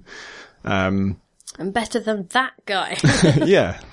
Um, and this doesn't do that because if you haven't unlocked stuff in the base game, then you're just at a, at a disadvantage. And I've played Dead Cells for 20 hours, so I'm not like a beginner. Um, and the, today's daily challenge is one of the two things I can't have, uh, which is a strange decision. Didn't actually bother me because I didn't really, especially, um, it tends to be you have like a sword or a hammer or something, and that's like your main weapon. You're going to be killing 90% of things with that, and your secondary weapon will be more of a special case type thing. Um, and then throughout the level, they've sort of changed what things you find. So instead of finding like, um, a scroll that levels up your health or one that levels up your weapons or one that lets you choose which thing to level up. Uh, they just have these universal level up scrolls that level up all three at once. And then they also have like bonus stars and, um, uh, a sort of special sort of, I know, altar type arrangement where there's two weapons that are kind of bound to each other. And if you take one of them, it, you can't have the other one. Um, so just a very kind of contrived way of presenting you with a, a choice of weapons. Because they don't want to give you shops because you, they don't want you to spend money because money and score are now the same. Well, they're not the same thing. Money is replaced by score. Anything that would normally get you money gets you score. Bonus stars get you score. Killing things quickly gets you score. Um, and there is a time limit, which is strange, and a boss. And I, I've only played today's, so I don't know what changes from day to day. Um, but today, at least, uh, you go through this quite big level and you, there are signs pointing you towards the boss if you want to get to the boss. And once you enter the boss room, you can't go back out again. And so that's kind of like, I think the goal is like farm as much of this level as you can within the time limit, then go to the boss before the time limit runs out and then fight the boss and, and defeat it. And the boss was the, I'm pretty sure I'm remembering this right, the unfinished one, which is the, uh, uh, the boss you get at the first end of the first kind of chapter of the game. And it's a, just a very annoying boss fight. I've never liked it. I've, I've beaten it several times now, but you just need a particular set of weapons or when you have a particular set of weapons, it's very easy. If you don't know those particular set of weapons, it's extremely hard. Um, and on this daily, I did not have those weapons. I also didn't really know what I was doing when I walked into that chamber that I couldn't go back out and that it would be a boss fight and there would be this boss. Um, so what I don't know is whether the boss is always the unfinished one or whether it's a different one each day or something. But either way, I don't really want it to be that. And I also don't really want to time limit. It was kind of a, like, I didn't mind that it was timing me. I could see that it, the time was ticking up. Um, I didn't really look that hard at the harder. I think it was telling me it was ticking down as well. Um, but, you know, in the back of my head, I was thinking, okay, I will score better if I do this faster, but, uh, I don't care too much about that. I'm just, I'm going to kill all the enemies in a cool way. I'm going to try and avoid losing health. I'm going to, you know, do what I consider playing the game. Um, and, uh, on my first try at it, I did that successfully, then went, went to the boss room and it was stuck in there with the unfinished one who I don't like fighting and I died. And then the second time through, I thought, okay, I'm actually, you can replay it, which you can't do in Spelunky Daily. Um, and I thought, actually, I'm, I'm quite interested in seeing if I can do that better, uh, cause I know a lot more about how it works now, and I won't go to that boss this time. And then, so I tried to explore more of the level, and then I just ran out of time. just ended. I was like, oh, that's not really a great end. I, I can see, I can see why that, that might be an appealing structure for some is having a certain limited amount of time to go and sort of get stuff and then at the end of that time go to the boss and, hmm. and It feels like it's a trade-off, like one of those things where it's like, okay, well, how much do I know or or gamble that I can do with the expertise I have and the decisions that I've made? Yeah. But like, it, it's such a different mental prospect from Spelunky's sort of like, okay, everyone starts completely bare bones, now get as far as you can, or, you know, do as much of this as possible. It's such a different prospect. Yeah. I I like the idea of a gauntlet, but um, a time limit doesn't seem to suggest a gauntlet. Like that idea of like comparing progress, like a point score, Yeah. or a kind of money score, isn't what I consider to be like a, an entertaining way of comparing my progress. Yeah. Yeah, that was actually, it was a failing of Spelunky's daily challenge as well, which is, it only hmm. ranked you by money and often you would do better if you died earlier because you just had a lot of money on you. You hadn't had a chance to spend it yet. Yeah, Whereas yeah. if you're playing the game to have fun, when you have money and there's a shop or something, you would spend that money and buy cool stuff and that would plummet you in the scoreboards. Yeah. I'd want to see like uh, for Spelunky, I'd want to see my friend my friend's loadouts, what they had when they died, and kind of because that implies something about their journey or what they were using. Um, I didn't want to watch them because like a, a lot of people recorded their Spelunky dailies Yeah. for a while, didn't they? And it, I, I loved watching. Including Marc Laidlaw. yeah, yeah, yeah. Um, and those are always really fun. I love watching like um, Tom's and Graham's. It was really really nice. And Paul actually did some interesting ones because he used to like get people to challenge him to talk about particular topic. Oh, yeah, yeah. so I remember he did one about Billy Connolly or something and was just like chatting away while he, you know, dealt with bats and Yeah, things like that, really which awesome. is kind of, Yeah, a lovely little community sprang up around that That one challenge. Yeah, but I always used to skim read not for where my position was in relation to other people in the way the game would, but I always sort of checked whether anyone had died before me. I was always checking Oh, for yeah. like which level it was, whether it was, is anyone else Yeah. on 1.1? it was really fun when there's a, a daily where, um, you know, you see like a scary spike pit on one one and you get past it and then you get to like, you know, the jungle or, or the ice world or something. And then when you finally see the scoreboard, you just see a load of one one, one one, one one. I know what got you. Yeah, so I think that was like, yeah, that was really cool. I just, yeah, there's something feels off about what you're saying, and I don't know whether I'm just reading into it based on the fact that you sort of don't sound enthused, but yeah, it is just a score. I'm 3000th today. I don't know what the hell that means. It doesn't mean anything to me. Um, I guess I can't really blame it for the fact, well, I can't tell whether it ever shows you what your friends got. It will show me the global leaderboard and that's it. There's no other option for me. Uh, that might be because none of my friends have played today's daily, which would be, wouldn't surprise me.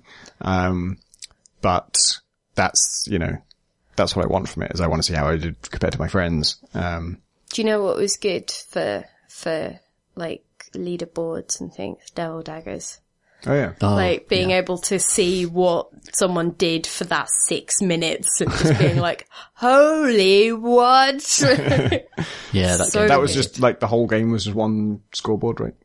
uh, yeah, I, I think mean, it wasn't might like a different been, daily challenge. I think no, no, but like you had the global one and you had your friends one, that kind of thing. Um, but it was just quite nice to like be able to see other people's playthroughs by default. You know, you'd, you'd be able to watch it in game, right? That's the dream. Oh, right. Yeah, Yeah. that's the dream. Actually recorded what people did and you could Yeah. download them. Yeah, and like that was just really cool. And um, I obviously other games it would be a massive like you know resource drain because Devil Daggers was so unforgiving, and it was like you weren't going to have a half hour playthrough, were you? But um, so yeah, but I I really liked how it did that. It seemed really elegant, and you know, but obviously it was measuring something that was very much an endurance Yeah. challenge, and that was the point of the game. It wasn't trying to do.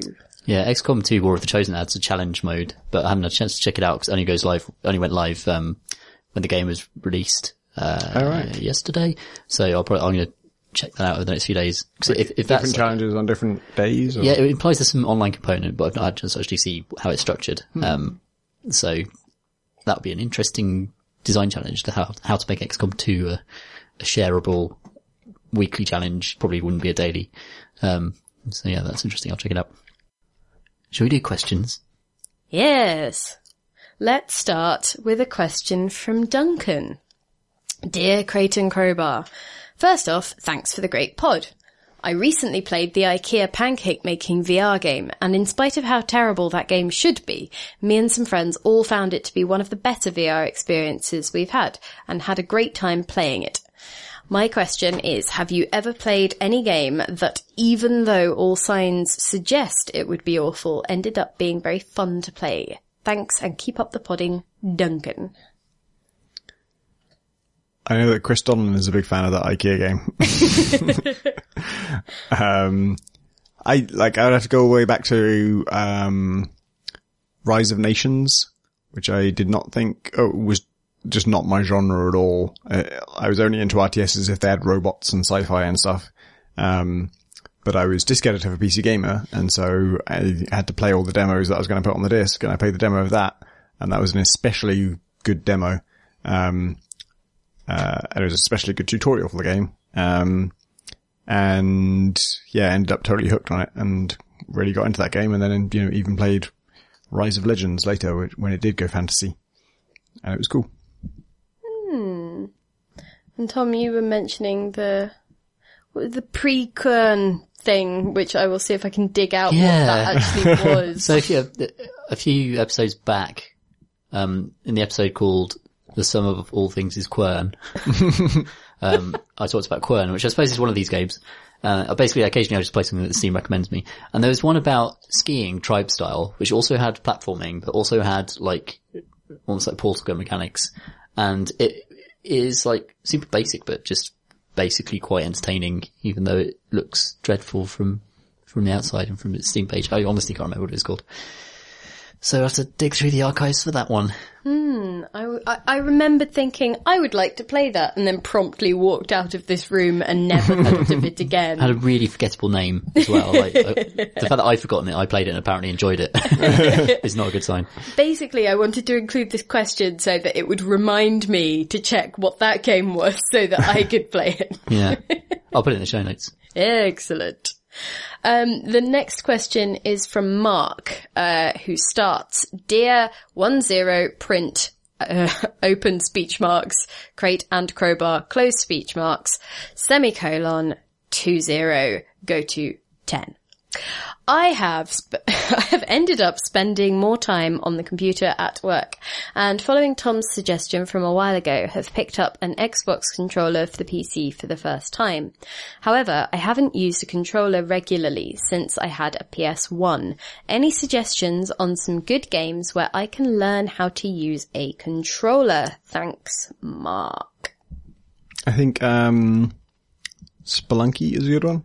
I learnt that on keyboard. You know, I was um, uh, I had played the PC version on keyboard a thousand times before I ever played the Xbox version, and so I was very resistant to using it on a gamepad. Um, but pretty quickly came to see the uh, benefits of doing that, and now only play it on gamepad, and it's really good. Um, I also really like, uh, I think, uh, Batman Arkham Asylum or Arkham City. Um, that's, you know, one of the best combat systems ever made, uh, and also really suits a gamepad really, really well. It's, it's all about those four face buttons and, um, all the combos are just combinations of, of those four things. Um, so it really feels designed for a pad. And it's also a, a game where like, it's incredibly satisfying to get it right. You can play, you know, just very easy challenge rooms. You can just play the combat by itself in the challenge rooms. And, uh, one of the most basic ones, they, the enemies will never have any of the particularly challenging, um, types of kit. And so you can just practice there and it's really fun. Yeah, I was going to say Crypt the Necrodancer, which I think has a controller mode. Um, I assume it does. Um, but that's all about mo- timed movements to the beat of a rhythm. Uh, so that's a good way of kind of teaching you like almost, you know, coordinated button presses, but without the pressure of something like a beat 'em up or something, which requires very complex inputs. It's just direction, action, uh, to the rhythm, of, rhythm of a beat that grows increasingly more complex as you play through the game, which hopefully might teach more kind of dexterity as you play. Oh, uh, you just reminded me there's more news. Um, the Crypt of the Necrodancer folks have announced a new game called, brilliantly, Industries of Titan. Oh yeah. Because it's about beautiful as well. industrial factions on Titan, which is a moon of Jupiter? I'm not sure. Um, uh, there's that one planet that has all those moons. Might Has a lot of them. It's either Jupiter or Saturn Saturn. or Jupiter? Uh, it might I be think it's Jupiter. I would be- I don't. Oh wait, I think, so the immediate comparison point for this game is Offworld Trading Company, which is set on Mars. Offworld Trading Company's expansion is called, as we all know, somebody remind me? On World Trading. I don't know. I played it, I, I want to say it's set on Io, which Okay. I feel like is a moon of Jupiter. It's a moon Oh, fuck. of. Hang, uh, it up. I did like, I No, did, I'm gonna look in it up. S- primary school or secondary school or something, I did like a, a sort of booklet about all the moons of, I want to say Jupiter. Io Io is was a one of them. of Jupiter. Hooray! What about Titan? I, I bet Titan is as well. that up. It's got to be Jupiter. Or it could be Uranus. Come on, Jupiter. It's a moon of Saturn. Oh. so I was right on No way one. near. Shit. Sorry. I should have known this because Destiny's uh, isn't like Yeah. Titan a, a Destiny 2 moon. So Titan is where Zavala of the Titans goes to Oh. like mope about Okay. the destruction of Did the tower. I that wizard come from that moon? I, think that was our moon, unfortunately, but maybe more wizards come from other moons. maybe I was watching Game of Thrones recently and I thought it's not total coincidence that Peter Dinklage's acting of that line was terrible and Dinklage's acting of certain lines in Game of Thrones is also terrible. he is a great actor at times, but uh, he's also got this weird sort of His detached accent, I still, haven't, I still haven't figured out. fact voice that comes out. I don't know. Like, I kind of, I really like him in Game of Thrones. Like, some people really don't like his accent. I've read, and I'm, I'm Yeah, it's very, it's very over enunciaty. Well, I've got such a tin ear for accents that I Hmm. didn't pick that up. I was just like, oh, I didn't. Uh, okay, sure, maybe. But yeah. I, I like it. I find him likable. Um, but there are uh, just in the odd line where, particularly, I think maybe if, he, if he's off screen, it might be more pronounced. That it, it just sounds like a person really enunciating every word. Yeah. On the um on the controller side of things, I would also suggest maybe uh games that have controller support that are maybe a bit more low pressure just if you want to get used to, you know, navigating using the analog stick and like which buttons are usually the ones that you press to input you know, an option or something. Um, just because that means that you won't be up against the clock for any reason or, you know, with skill challenges or something.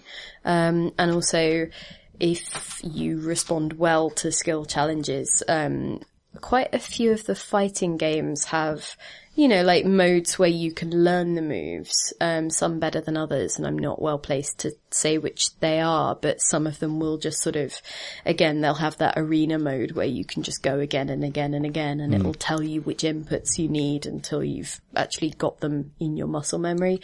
But fighting games are such a specific thing, and I, I wonder whether he's more talking about like, just where your finger knows which one is the back button without needing to to look down usually. I wonder if there are any good shooter shooter games that could teach you because like that's a different skill entirely. Twin stick shooters.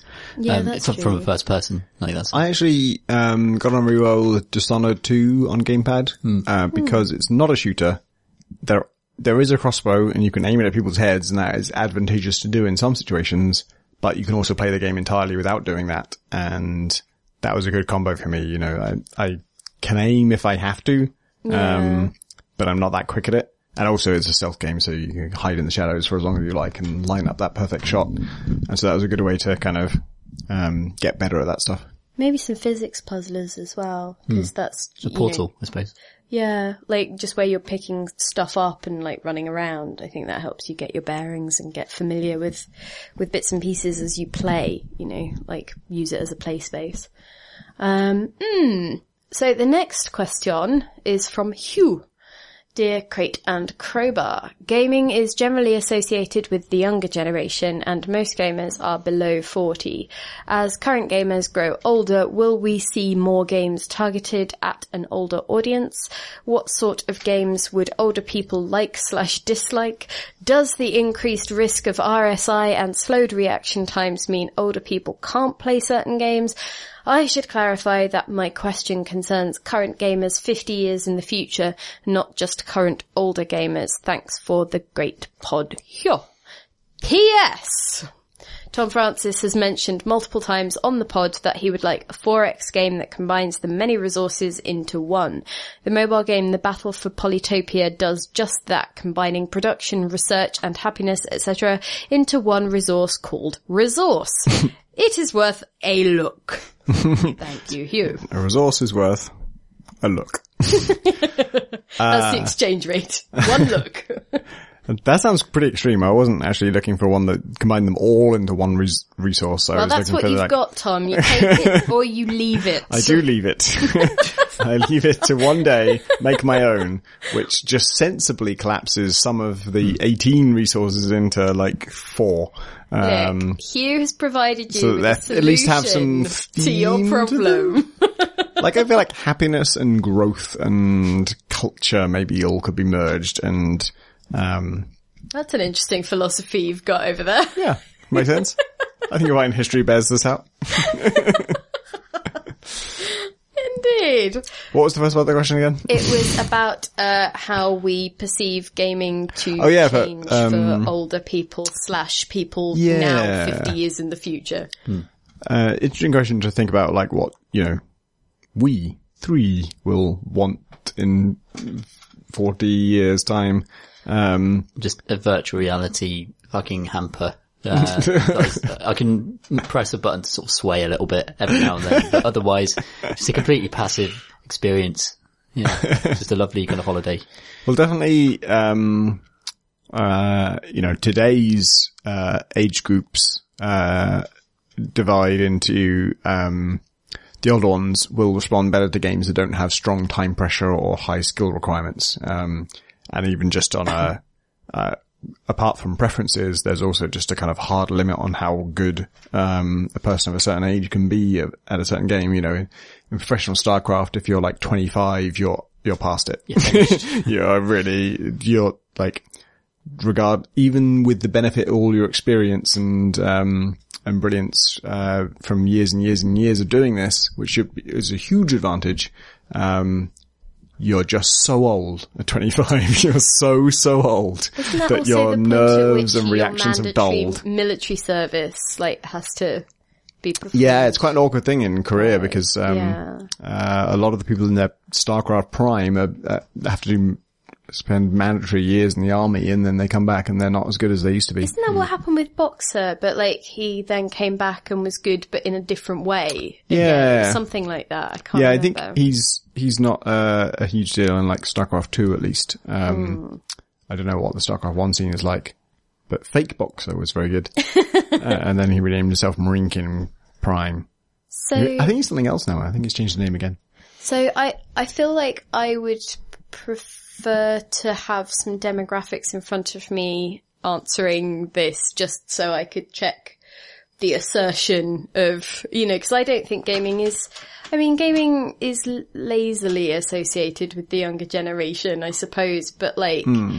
you know, also there's a heck of a lot of people over the age of, you know, 30 playing a whole bunch of stuff on mobile. It's just that Yeah. it tends to get written off. And I think that maybe that's a thing that will hopefully be a distinction that holds less water because I don't think it's a helpful one. You know, like this idea of like, oh yeah, but you're only playing a hidden object adventure on your iPad. You know, that's not gaming or, you know, and I'm not saying that that's what Hugh was saying and asking this question. I'm just sort of pointing out that that's a change that I think I would like to see. But also I would be interested in whether in, I don't know, 30 years, whether we are more interested in in experiences that we remember as being fun now, like whether we would want to play, I don't know, Destiny 9 or something. and then, you know, everybody who is 30 or 20 or whatever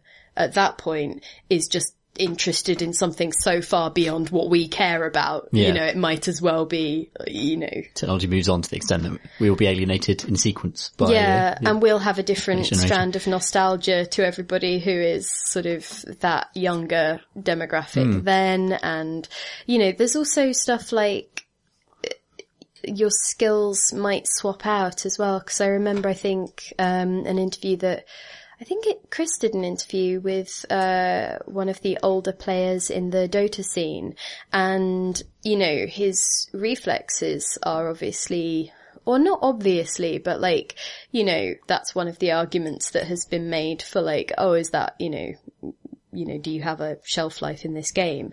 But like the the counter argument is that you uh that experience then brings a better overview of the game and like you know better strategic choices and better like macro level play, you know that kind of thing. So it's kind of maybe you would move on to playing different roles within a s- similar genre. You know, you'd sort of be more interested in different things. You know.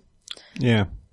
kind of interested in um, a generation like ours that's grown up with gaming just being within our culture mainstream, but not represented within the mainstream culture. If you if you know what I mean. So not TV programs. Isn't, gaming isn't in newspapers. Are you saying that Pixels is not? Uh... I- I'm saying that that's not good enough. Damn it! we What do you better. want, Tom? How many moons on how many sticks? There's been such a gap in like our perception of uh, you know games as a as a culture that is just not reflected by the medium uh, where the gatekeepers are much older and frankly just don't have an understanding in many cases of um of this culture. And I'd be, I'd be interested to see how uh, wider perceptions towards games change as uh, our generations move into those positions, and whether we kind of in turn alienate earlier generations with their new thing. You know, whether that's just a cycle that happens. I wonder if we'll still be getting like people writing that op-ed of like, what is an e-sport and is it here to Oh god, stay? yes, definitely. Yeah, we'll definitely be reading that in fucking 2050. Um, the other thing that I would just say is I've spoken to a few people who are who do feel um, or who self sort of describe as feeling older than you know the the audiences that are usually at a games convention or whatever or they're mm. there and they're interested and you know some are even working in the industry and something that has come up in a couple of those conversations just casually is a sort of you know wishing that there was more representation of mm. that you know like it, it's not that like they they would like an old people game that old people can play. It's it, like it's very much a kind of i'm interested in the same things. It's just that you know where are where is anybody who looks like me? And i think that's a hmm. refrain across so many like demographics that just aren't, you know, desirable from an advertiser's point of view. You know, it's like they're not going to be put on a cover art thing. They're not going to hmm. like be on a bunch of posters that you can easily shift to Yeah. people or like, you know, use in your marketing drive in a really obvious way. And so, you know, like anybody who falls outside that is, I think, often, or, you know, I don't want to speak for people, but I'm often like, okay, there's no one who looks like me in a game, you hmm. know, there's no one who looks like, you know, a bunch of my friends. There's no one who, and so I think that that is another thing. I think perhaps as the people playing games get older, the people making games get older, and so maybe that's the point at which we will see, you know, just some better representation as well. Cause like, we've already had like the, you know, the so-called dadification of games as well as like a bunch of men making games have suddenly, have children. like, yeah, and Yeah, have suddenly definitely. gone, I would like games that either feature people more like me at this stage of my life or that I can play with my kid. You know, like Hmm. it brings around a shift in, you know, what the creators are more interested in doing. So that might be Yeah. another thing. You don't uh, see her close up much, but the main character in Heat Extinguisher is a six year old woman. um, and a thing I struggle with is I I don't really believe that people who uh, the kind of games I make tend to um, uh, the kind of games I want to make uh, work best if you have a load of like interesting, clever ideas. They're supposed to bring those clever ideas out of you if you have them. And if you do have them, you should have a great time with the game. Um, and I don't think that those correlate strongly with people who are also very skillful at, you know, clicking the button really quickly or aiming the mouse really expertly or pushing the sticks on a gamepad really well. Um, and so I'm trying to make games that, that bring out the cleverness in you, but don't require skill. Um, and it's tricky because both of those things, uh, both challenges to both of those skills inspire the same kind of intimidation. People, if you tell them this is a hard mission, they think, oh shit, I can't do a hard mission, I won't do it. Um, and with Heat Signature, one of the challenges we've had is that like most of the cool, interesting experiences I've had with the game are when I'm up against an enemy that I don't have the tools to defeat. He has a shield. I don't have any of the gadgets that defeat a shield. And that's when I start looking at, what do my gadgets do? Can it teleport me over there? Can it get that guy out the window? Can I break a window? Can that guy be in the room when I break the window? And that's when all the interesting stuff happens. Um, but it, for a certain kind of player, it will just be interpreted as, oh, I just can't do this. I just don't have the tool and it's just hopeless. I have to give up. Um, because they've been trained by games for so long that, you know, it might be just be a test of skill or it might be just a test of levels or it might just be you don't have what you need for this and so you, you fail. Or it Um, requires a very particular like way of thinking. Like strategy games, I always feel instantly like just a tiny bit put off. Like I'll always, you know, watch the trailer or something if it's been recommended or if I'm keeping up with the news. But as soon as someone says strategy, I'm always like, that's not the part of my brain that m- makes this a, a fun experience. Hmm. You know, it's hmm. like, I will send that to Adam. So I, and even if it is something that I would love, it takes a bit more to get over that hurdle. Hmm. So yeah, but But again, maybe that would be like one of the better things about a generation that has grown up with gaming as very much not just the norm, but as, you know, a key part of like the culture and just so pervasive and so sort of all encompassing. Um, that, it, you know, you know someone who's into sort of all of these different things and it just gets sort of more and more I don't know. I I don't want to be like, oh, ah, and then a utopia somehow. um, but maybe it's quite that would. exciting though. I do Yeah. agree. Yeah, I, I do agree that, um, like the audience for games isn't going to go away amongst our generation. Like people are going to grow up and have kids and stuff and, um, go into different phases of their lives. But I think people like, for our, for our generation, at least maybe in like among our friend group, games are just a part of the way we, we relax now. So we're going to expect that. And there's going to be Mm. a market for that for as long as And part of the way we mm. communicate as well, mm, like yeah. so much activity on, you know, platforms like itch or platforms, you know, anywhere that you can upload a thing and share it with people, mm. you know, and all of the game jams, like too many to even keep track of. Like, you know, there will be game jams in, you know, nursing homes. There will be game jams in, you know, like, there's a game jam for everything. game so, jams on the beaches. So, and game jams in their coffee shops. We yeah, and so on and so on. but yeah, interesting question. Um, the next one is actually an email, uh, which I think, uh, was in response to something Chris was wondering. Uh, it is from friend of the podcast, Jack, uh, Jack? Zach Johnson. Jack Zonson. Jack Johnson. Star Wars name. Hello. Obviously a good friend of the podcast. um, Zach Johnson. So during the first year of Kingdom of Loathing, we had a lot of pockets of players all over the English speaking world, including a boarding school in Melton Mowbray, UK. I think it was one of those kids around November of 2003 who sent a message to uh, bleh, bleh, a message to us reading, "Will we get Crimbo prezzies?"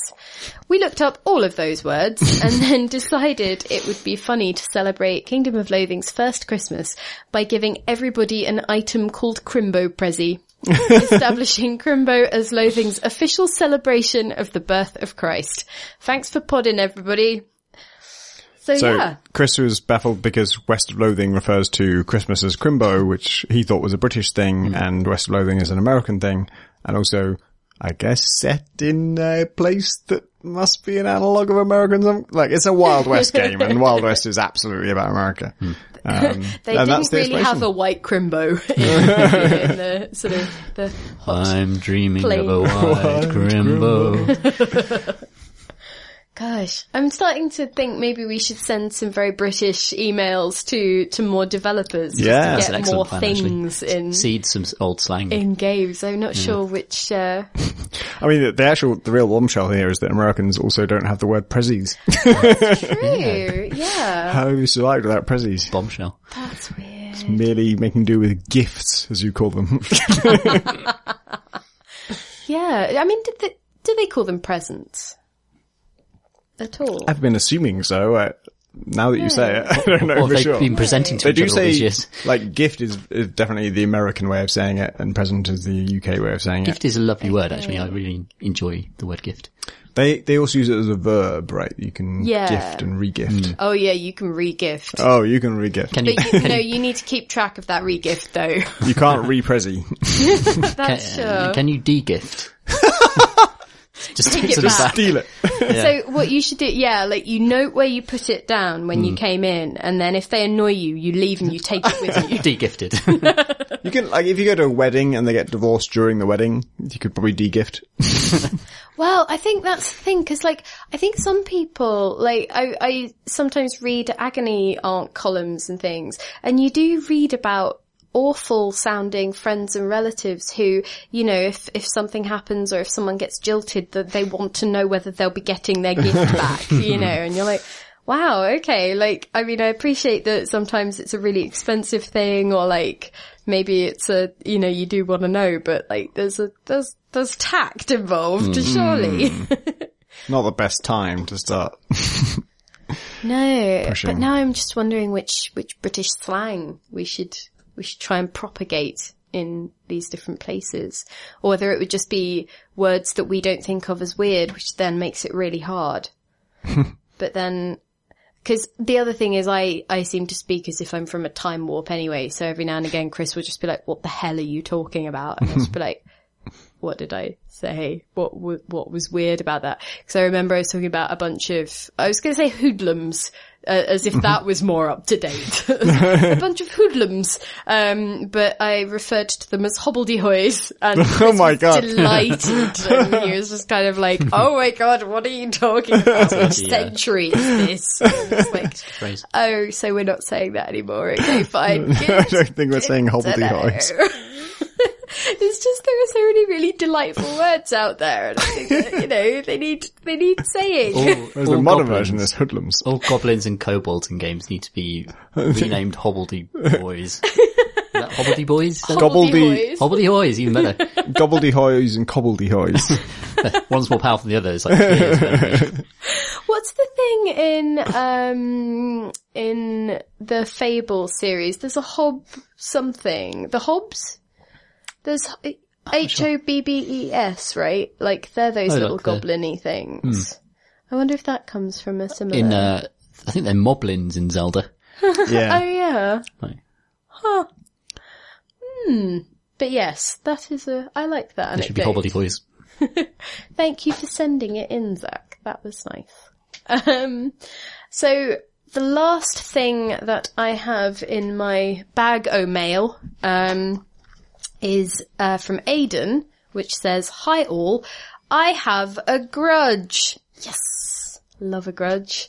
I have a grudge against single player games whose main uh, menu cursor position does not default to the continue option. When I boot up a game, I almost always want to continue my current save, not start a new game. Hollow Knight was a recent offender. You can call me Grudge Dread, but I think this needs to go in the book. Thanks, Aidan. Yeah, I agree with that. I also had a, an annoying thing lately where, um, I guess well, this was on Lost Legacy DLC for Uncharted, which is a PlayStation game, not a PC game, but it has a stupid save slot system. And, uh, I had saved and I'd only made one save that day, but when it presented me with the load game screen, I assumed it defaulted to the one that was most recent, or at least the only one that had happened in the last week. Um, but I was wrong. And so when I clicked uh, OK, it actually loaded a save from like a week ago when I was in totally different part of the game. It took ages because I had to load all the assets for that part of the game, which is reasonable. Um, but yeah, it could have defaulted to the fucking latest one. My actual grudge with menus is related, which is I fucking hate it when moving the cursor around changes the position of the menu items. Um, Cris- all the Crysis do- games do, well, actually, a Crysis 2 onwards do this. Um, and quite a lot of modern games do it. It's like a, they obviously consider it like a fancy polish thing, but it is just fundamentally worse than if you just left them in where they are because you move the mouse i- in one direction, you know, on these, you, you make like a sort of tight feedback loop of visual decisions uh, based on, you know, the input that's coming to your eyes of like, oh, I need to move my mouse this far down to get to that point. And as you do, the whole menu itself tilts up and they move faster. And so now you've gone past it and you've selected the option below it and now it doesn't work. I can't think of a So single game irritating. where I've seen that happen. Yeah, Crysis 2 is a good example. Um, actually, a good example of this is Destiny 1, where you've got a pad, and if you know you're going in a certain direction and it's moving at a consistent speed, then it's actually a, a bone, a good thing to happen, to have, because you're getting to where you want to quicker. Huh. they they do an interesting thing with the Destiny menus eh, or the interface um, on the original. In that I went to I went to a whole talk about this, and they do interesting things like um, you your mouse moves at a faster speed, but then when it goes over something that you might want to click on, it slows down, and it's just Yeah. lots of little touches like that that Yeah. make the make the options kind of sticky, but in a way that you can predict and mm. that is useful to you, and that you get where you where you're going with the cursor more quickly. But I wonder, like that's one thing that I forgot to check on the PC is whether they need to even do that because obviously I think on it's static. Hmm.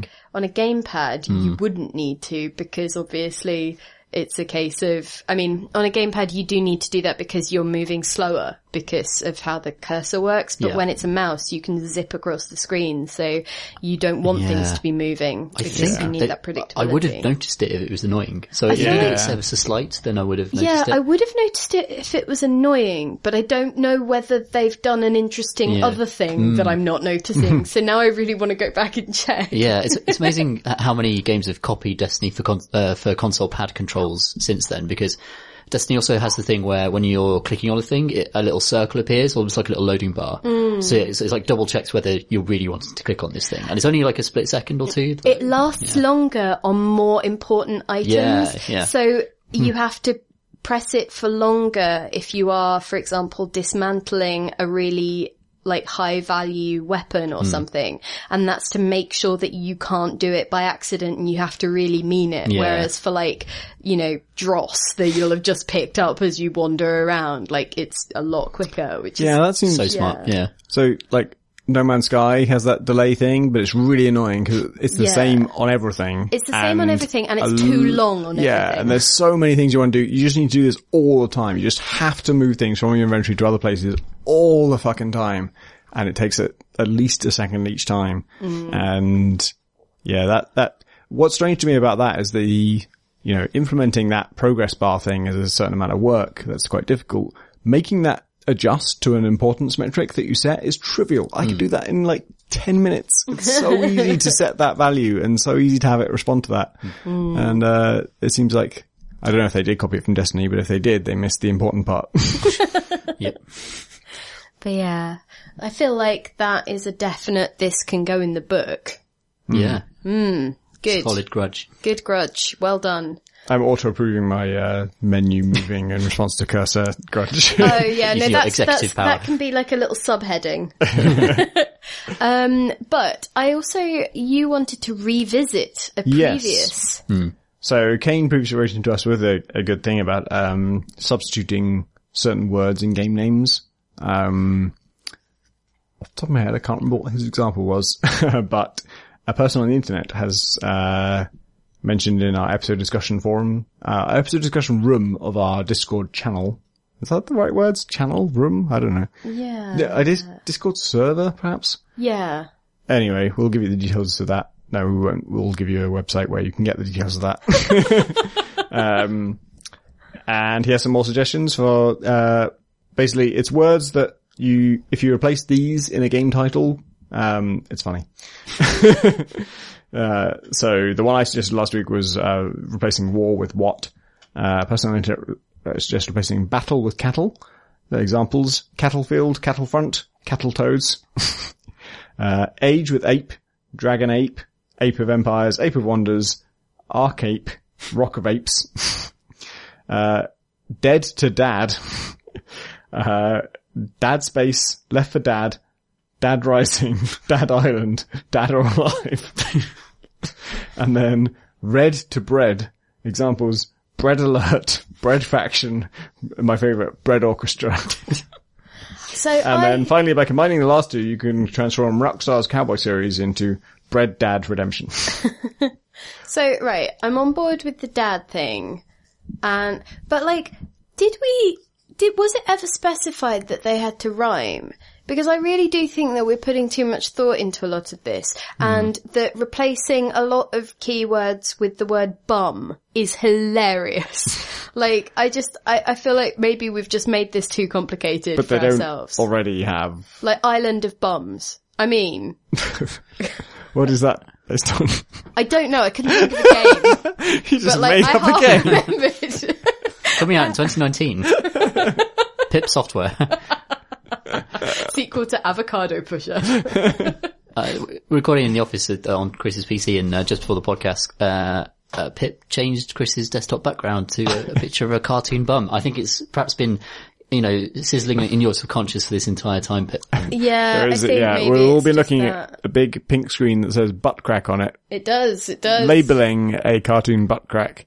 It's also JPEG compressed really badly and stretched to, a, like I'm standing about uh, sitting about uh, six feet away from it, and it, even from here, the JPEG compression is. Yeah, but you can see the bum and you can read the text, and that's Can. really all There's I'm no after. avoiding that. There's There's literally no literally avoiding that. mistaking it for anything else that No might way be to not see that. last week, or whenever I last did the podcast, uh, we spent the entire time looking at a bunch of XCOM men in hot pants. Because we were talking about the XCOM propaganda generator thing. And that was the one that happened to rest. Ex-bum. There you go. Yep. It's pretty strong. There you go. You see, you couldn't stop laughing. Bum watch.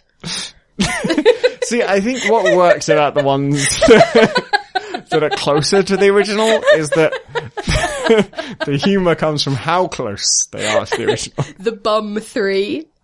I just, I don't even know what you're does parodying. The mean? Witcher. Oh, for God's sake. It could have been Half-Life 3, really. no, because then it wouldn't have been the. Yeah, fair enough. Got you there. X-Wing versus Bum Fighter. There you go. That, oh, that's pretty good. Marvel versus Bumcom. Nice. you see? So if anyone at home can think of their own answers uh, to this, it's a much simpler challenge in many ways than the one that was posed last week. You can uh, you can contact us and Easier, less artful, less funny. less funny. Less artful. It's definitely less artful. More bums though. Can't argue with that. Uh, if you want to send us things like that, but preferably not, League of Um, Bums. You can send questions at, I mean, why not Bum of Legends? exactly, why not? Why League indeed? Bum Legends. Bum of the Ancients, Defense of the Bums. see? Tom was so deeply unimpressed by this. it's hilarious. I'm throwing these out as counter examples, but they're being interpreted as positive examples. Counter Strike Bomb Offensive. Come on. this is gold. I just feel you lose some of the cleverness appeal. What? Subtly. Bread Orchestra. Red Orchestra is clever, damn you. Bum Orchestra. That's hilarious. Uh, you could send questions to us at questions at crateandcrowbar.com. Uh, and grudges of, of that sort. Uh, you, if you want to join in that Discord thing we mentioned, uh, we don't know the URL, but it's on our website. And our website, we do know the URL of that. That's crateandcrowbar.com. Bumcraft. World of Bumcraft. Mhm. I'm hearing all the words. um, Oh. you can back us on Patreon, like many generous people do, which makes much of this possible. Um, patreon.com slash crate and crowbar. Uh, you can watch our videos. Uh, this podcast is available in video form at youtube.com slash crate and crowbar, but also we do, um, the Bloodborne playthrough. Every and- Sunday, a new episode of uh, us being bad at Bloodborne goes. you enjoy that? Blood Bum. Ooh. That sounds gross. My dog had that once. anyway, let's let's Um, finish here. is there any other URLs we need to give out? uh, have we done the YouTube? Yes. Um, Twitter? No, twitter.com slash crate and crowbar is where we are. You can follow us there and be informed of new episodes. We more or less only tweet about new episodes or sometimes when we need questions, we'll tweet that out. Um, and you can also like at us questions there. Although I don't think we read from that. We didn't check that list touch this time. with did it, we? right? I didn't look at that. So, quite if you frankly, did that this I week, was it was too a waste. busy setting a bum as Chris's home screen. There's a theme to Pip's occupations this week. Yeah, do email us uh, us your questions. I think that's probably yeah. the best way for us. Hmm. for We us to that? get them. I feel like questions at crateandcrowbar.com came Yeah. up. Yeah. Um, if you want to follow us individually, I am at Pentadact, P-E-N-T-A-D-A-C-T. Tom S is, Uh, at BCG Ludo, it's LEDO. Pip W is, I am at Philippa Warr, which is P H I L I P P A W A double R. and I think that's it. Yeah. Yes. Thanks, Thanks for listening, everybody.